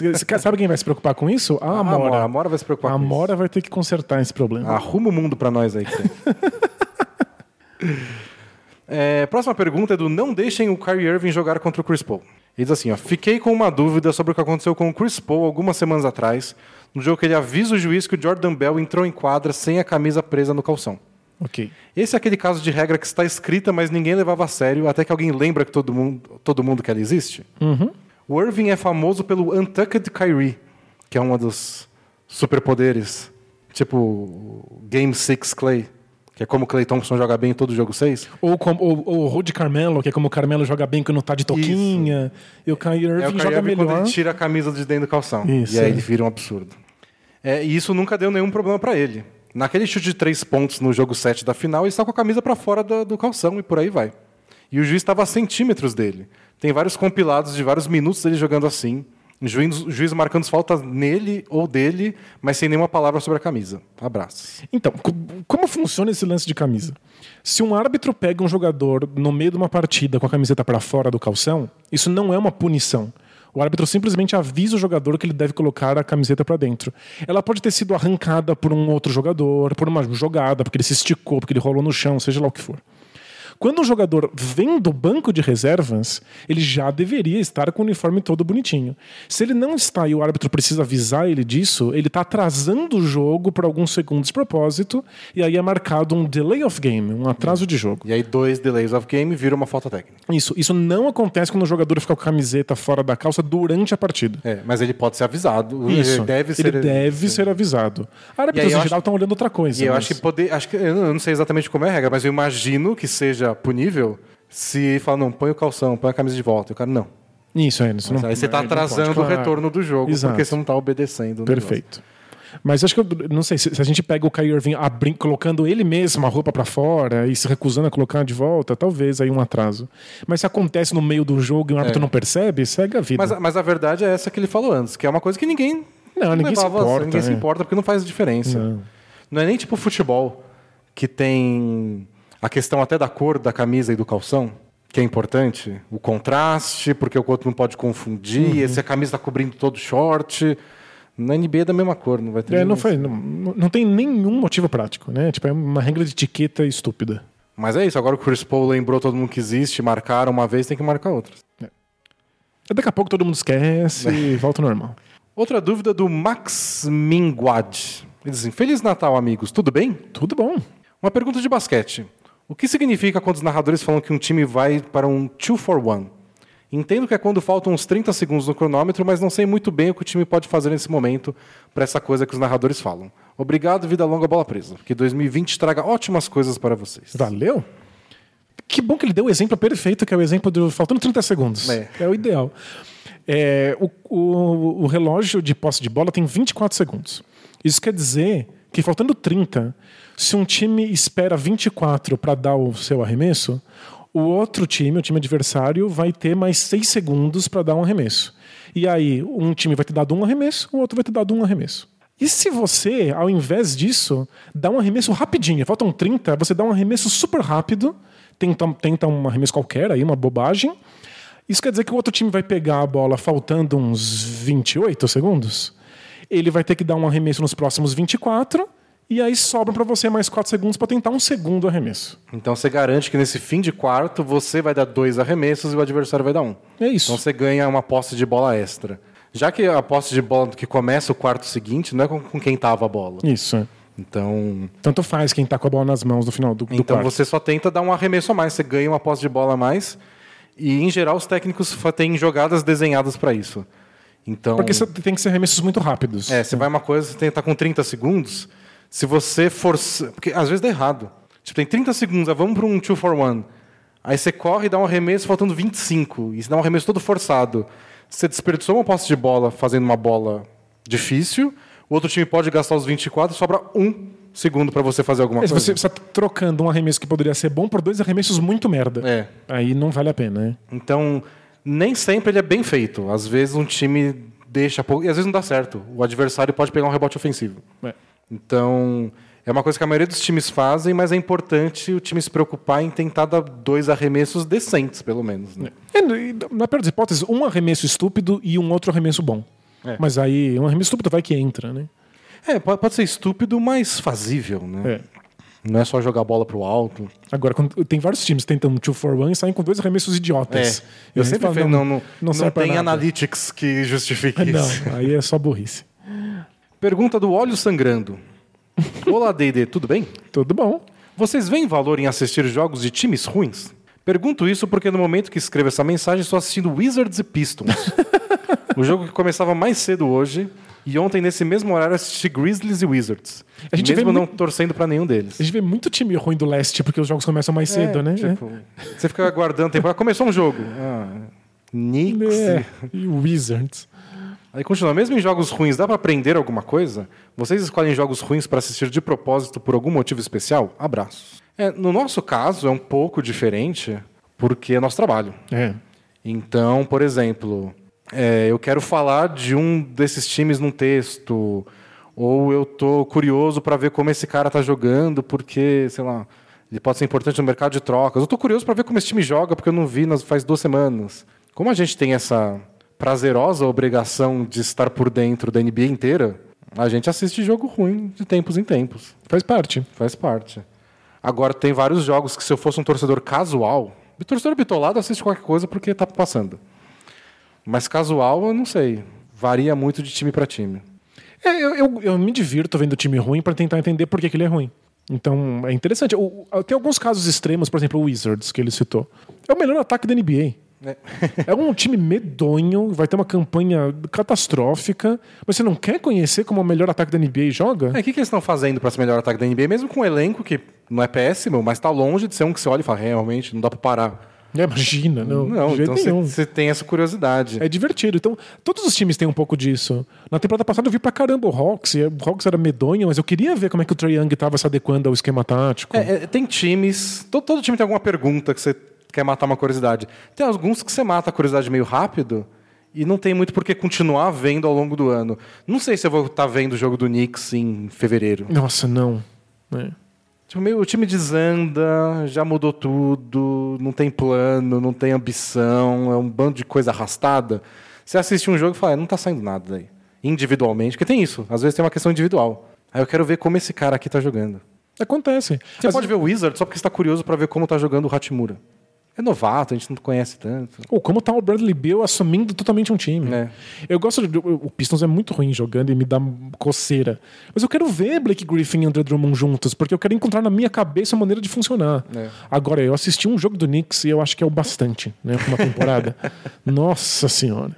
Mas se você assistir os jogos contra o Dallas, você fala, não, meu Deus, é o melhor time do ano. Última pergunta, Manda. para encerrar, vamos ver quanto tempo tem. Dar mais uma. É, pergunta do Don Tite MVP. Olá, Denis e Danilo, como estão? Tudo bom. Aí colocou assim, essa foi para quebrar a resposta padrão do Danilo. Não posso falar beleza. Estou vivendo uma situação intrigante. Entre 2017 e 2018, eu trabalhei em uma empresa de médio porte, saindo no começo de 2019 para abrir um negócio próprio, no qual eu continuo prestando serviço para a firma em que eu trabalhava. Nessa antiga empresa, em um setor diferente do meu, trabalha uma mulher muito gata, mas que nunca me deu muita moral na época que eu trabalhava lá. E eu nunca tentei nada também, pois eu namorava. Acontece que esse ano eu terminei o namoro e nas últimas três vezes que fui à empresa, percebi que ela estava me dando muita moral. Chegando ao ponto de mudar de lugar em que estava sentada nas reuniões após a minha chegada para ficar do meu lado. É uma gíria nova, dar moral? Não tô familiarizado. Com a molecada? É, não sei será? se é tão nova. Não? Dar moral, tá bom. Qualquer coisa que eu falo, ela ri de modo exagerado e fica me encarando com um olhar de admiração. Eu achava que era coisa da minha cabeça, mas duas pessoas diferentes já vieram falar comigo que perceberam isso também, sem eu perguntar nada. Até aí tudo bem. Até aí tudo bem. Porém, Porém. estou vivendo um conflito ético. Ela namora e eu já me envolvi com uma garota comprometida quando eu era adolescente. Deu muita merda e eu jurei não fazer isso nunca mais. Pois bem, cá estou, 15 anos depois, caindo na mesma tentação. Ela mexe muito comigo e na última reunião ela sentada do meu lado, falando coisas no meu ouvido, coisas de trabalho, nada demais. Você viu essa planilha? Olha, Google Drive. O perfume dela, foi foda segurar. Eu deveria ir lá novamente essa semana, mas mandei um outro cara me representar e estou tentando evitar ir para lá para ver se as coisas esfriam. O que eu faço? Mando minha ética e meu eu de 15 anos a merda e vejo até onde isso vai? Mando uma rela moderada para sentir melhor o que significa tudo isso? Não consigo parar de pensar nisso. Me ajudem aí. Um abraço. Nossa, se existem casos de rela total, esse é um deles. É, parece bem de rela total. Eles, nem tra- eles trabalham mais ou menos juntos. né? É. Não vai criar um super clima constrangedor você ter uma conversa sincera com essa pessoa? É, Eles trabalham juntos num sentido que uma empresa presta serviço para outra e ele pode mandar outra pessoa que representa É ele. maravilhoso. Então, é, é- essa parte do, do, do conflito eu acho que está resolvida. Ó, e- e- eu proponho um mini migué. é, Olha o Danilo migrando para a rela Ó. moderada aos pouquinhos. é uma, é- é uma rela quase total. Pode ser? Mas não é moderado. Não é moderada, é rela quase total. É, vai lá e fala: olha, eu andei vindo aqui e eu te acho muito interessante, eu vejo que a gente está conversando mais. Eu tava pensando se você não gostaria de jantar comigo. Mas antes disso, eu não sei se você tá num relacionamento, então eu gostaria de saber, você namora? Ah, para botar numa situação meio do tipo. Para que ela possa dizer, ah, não, eu tenho, tenho um relacionamento, e você possa responder coisas como, ah, que pena, quem sabe um dia nós dois solteiros a gente não possa ir tomar um café. Porque é é isso, você pode traçar a sua linha, dizer, eu não quero. é, você pode deixar claro que você está interessado, mas falar que você não quer enquanto ela estiver. Se bem que esse é ele não decidiu se ele não quer, apesar disso. Ah, ele decidiu, ele sabe que é merda. Ele já experimentou, quem experimentou sabe que dá ruim, né? É, dá muito ruim. Não, não, não vale a pena. Mas, enfim, ele pode simplesmente falar pra ela: estou interessado, vamos tomar um café, mas antes eu preciso saber se você tem um relacionamento. Sabe? Não problema nenhum. É, acho que faz sentido. Pode fingir que ele sabe que ela tá namorando, mas ele pode fingir que não sabe. É, ó, dá pra ser, pra ser mais orgânico isso? Eu tô reformulando a historinha aqui. pra ser mais orgânico, chama ela pra tomar um café e no café pergunta: você tem namorado? Aí se ela falar sim, você fala: puxa, que pena, porque eu tava meio interessado em você. Quando você estiver solteira de novo, me dá uma te ligada. dando uma moral. É, tô, tô aqui te dando moral. E fala: ó, a gente conversa de novo um dia, né? A vida é longa. Tá, então você acha que essa questão ele já sabe que é merda dela ter namorado É, e não- não... É furada, né? Então Tem, tá. tem, tem, tem o carinho pelos nossos ouvintes, né? Não quero jogar eles pra furada só pra me divertir. Talvez rendesse uma história incrível, mas. É, qu- quando você passou pela experiência, É. tem um motivo pro seu eu de 15 anos ter decidido isso e você lembrar disso 15 anos depois. E ó, quando a gente tem 15 anos, a gente tolera muita merda. não é? Aliás, tem uma pergunta bem grande sobre isso, mas eu vou ler semana que vem. Sobre. Tolerar merda. Aos 15 anos? É um pouco depois, Tá. mas não, não tão mais velho. Mas adolescente tolera muita merda porque a gente não tem critério de comparação. Você acha que é assim mesmo? A gente acha que é assim. A gente entra nos relacionamentos muito cocô e acha que todos são dessa maneira, né? É. Então, se ele achou merda aos 15, imagina o que ele não ia achar agora. Nossa senhora. Ah, tem, tem uma pequenininha aqui pra gente encerrar só. Manda. O Zizal. O Zizal tá lendo? O Zizal, é. Ele, eu não vou ler toda a explicação, mas ele falou que quando o PicPay manda o cashback, que foi uma questão ética da semana passada, Lembra, lembra. falou que isso é interessante para o PicPay e que ele quer que as pessoas mandem um para o outro e que rende porque eles querem mais dinheiro dentro do PicPay. Entendi, circulando lá. Porque eles investem lá, tem- se você deixar o seu no seu, na sua carteira PicPay, ele rende. Entendi. Então que é interessante para o PicPay que as pessoas façam isso. Que uma passa para outra e renda um cashbackzinho. Então que não é tanto você tá passando a perna no PicPay. O PicPay sabe disso e deseja que isso aconteça. É. Tá bom. E ele também disse que é um assinante de que, que pretende migrar para os 20, já é o de 14. Vem, vem pra participar do nosso bolão aí, tem um monte de prêmio. E disse que está viajando pela Nova Zelândia com a namorada. E que depois vai ficar em Auckland por um mês para estudar inglês. E quer alguma dica para ver ou fazer na cidade. Você manja. Eu Não, não manjo tanto. Mas E aí foi mandar um beijo para amada. mais do que eu. Um beijo pra amada dele, que sempre mostra texto. Então, um forte abraço. Um abraço. Um beijo pra, pra, pra a agregada. Todo mundo que escuta All Things Play Hard É porque tá agregado. perto. É, Então, eu viajei pra Nova Zelândia porque minha namorada fez o intercâmbio lá. Mas eu passei uns 25 dias e, tipo, três em Auckland. Então, eu não sou a pessoa certa pra dar dicas. Mas minha namorada, quando eu tava lá, é, ela gostava muito de ir pra uma, uma parte da cidade que chama Devonport. Você pega, se você estiver no centro da cidade, você pega um do- dos barquinhos que cruzam a cidade, vai para esse cantinho de Devonport. E é bem bonito lá, tem um morro que você pode subir, ver toda a baía e os navios chegando.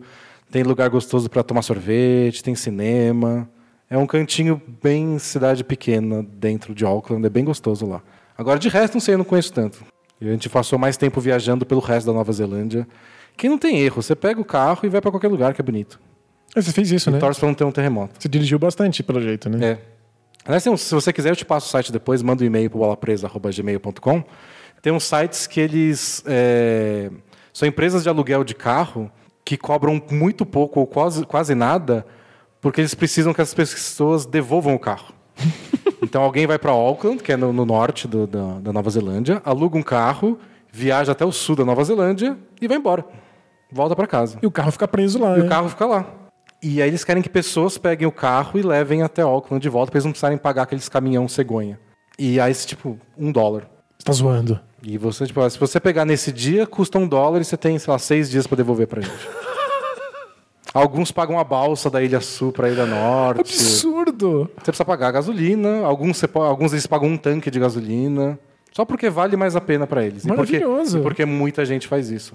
De alugar num lugar e deixar no outro. E aí você aproveitou disso e dirigiu E, pra é, caramba. Viajou bastante lá de carro. Muito legal. E como as estradas são bonitas, é um tipo de passeio que vale a pena.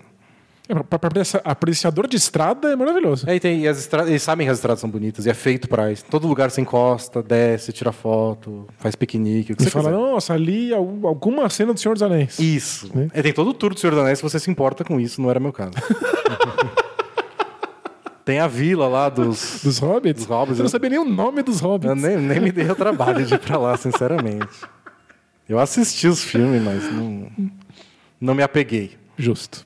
Então é isso, pessoal. Muito obrigado para todos que acompanharam o nosso especial de Natal. É, acho que deu para comentar os principais jogos. Deu? E aí, semana que vem, a gente volta com o assunto que essa semana trouxe. Volta ao padrão normal de. Pô, Danilo, o que a gente fala essa semana? É. É que é um, o melhor problema pra se ter. É. E é isso, pessoal. Muito obrigado. Espero que vocês tenham também um bom ano novo. Não sei que dia cai ano novo, mas a gente continua as gravações normalmente. Toda quinta-feira ao vivo no YouTube. Sexta-feira, edição editadinha no Spotify ou qualquer agregador de podcasts. É isso. Pelo jeito a gente só volta em 2020, não é isso? Não tenho ideia. Mas acho que sim. Então, feliz ano novo. E para os assinantes de 20 mangos, começo de janeiro tem a novidade, o Quiz Bola Presa. Boa. Então é isso. Valeu, pessoal. Tchau. Tchau, tchau!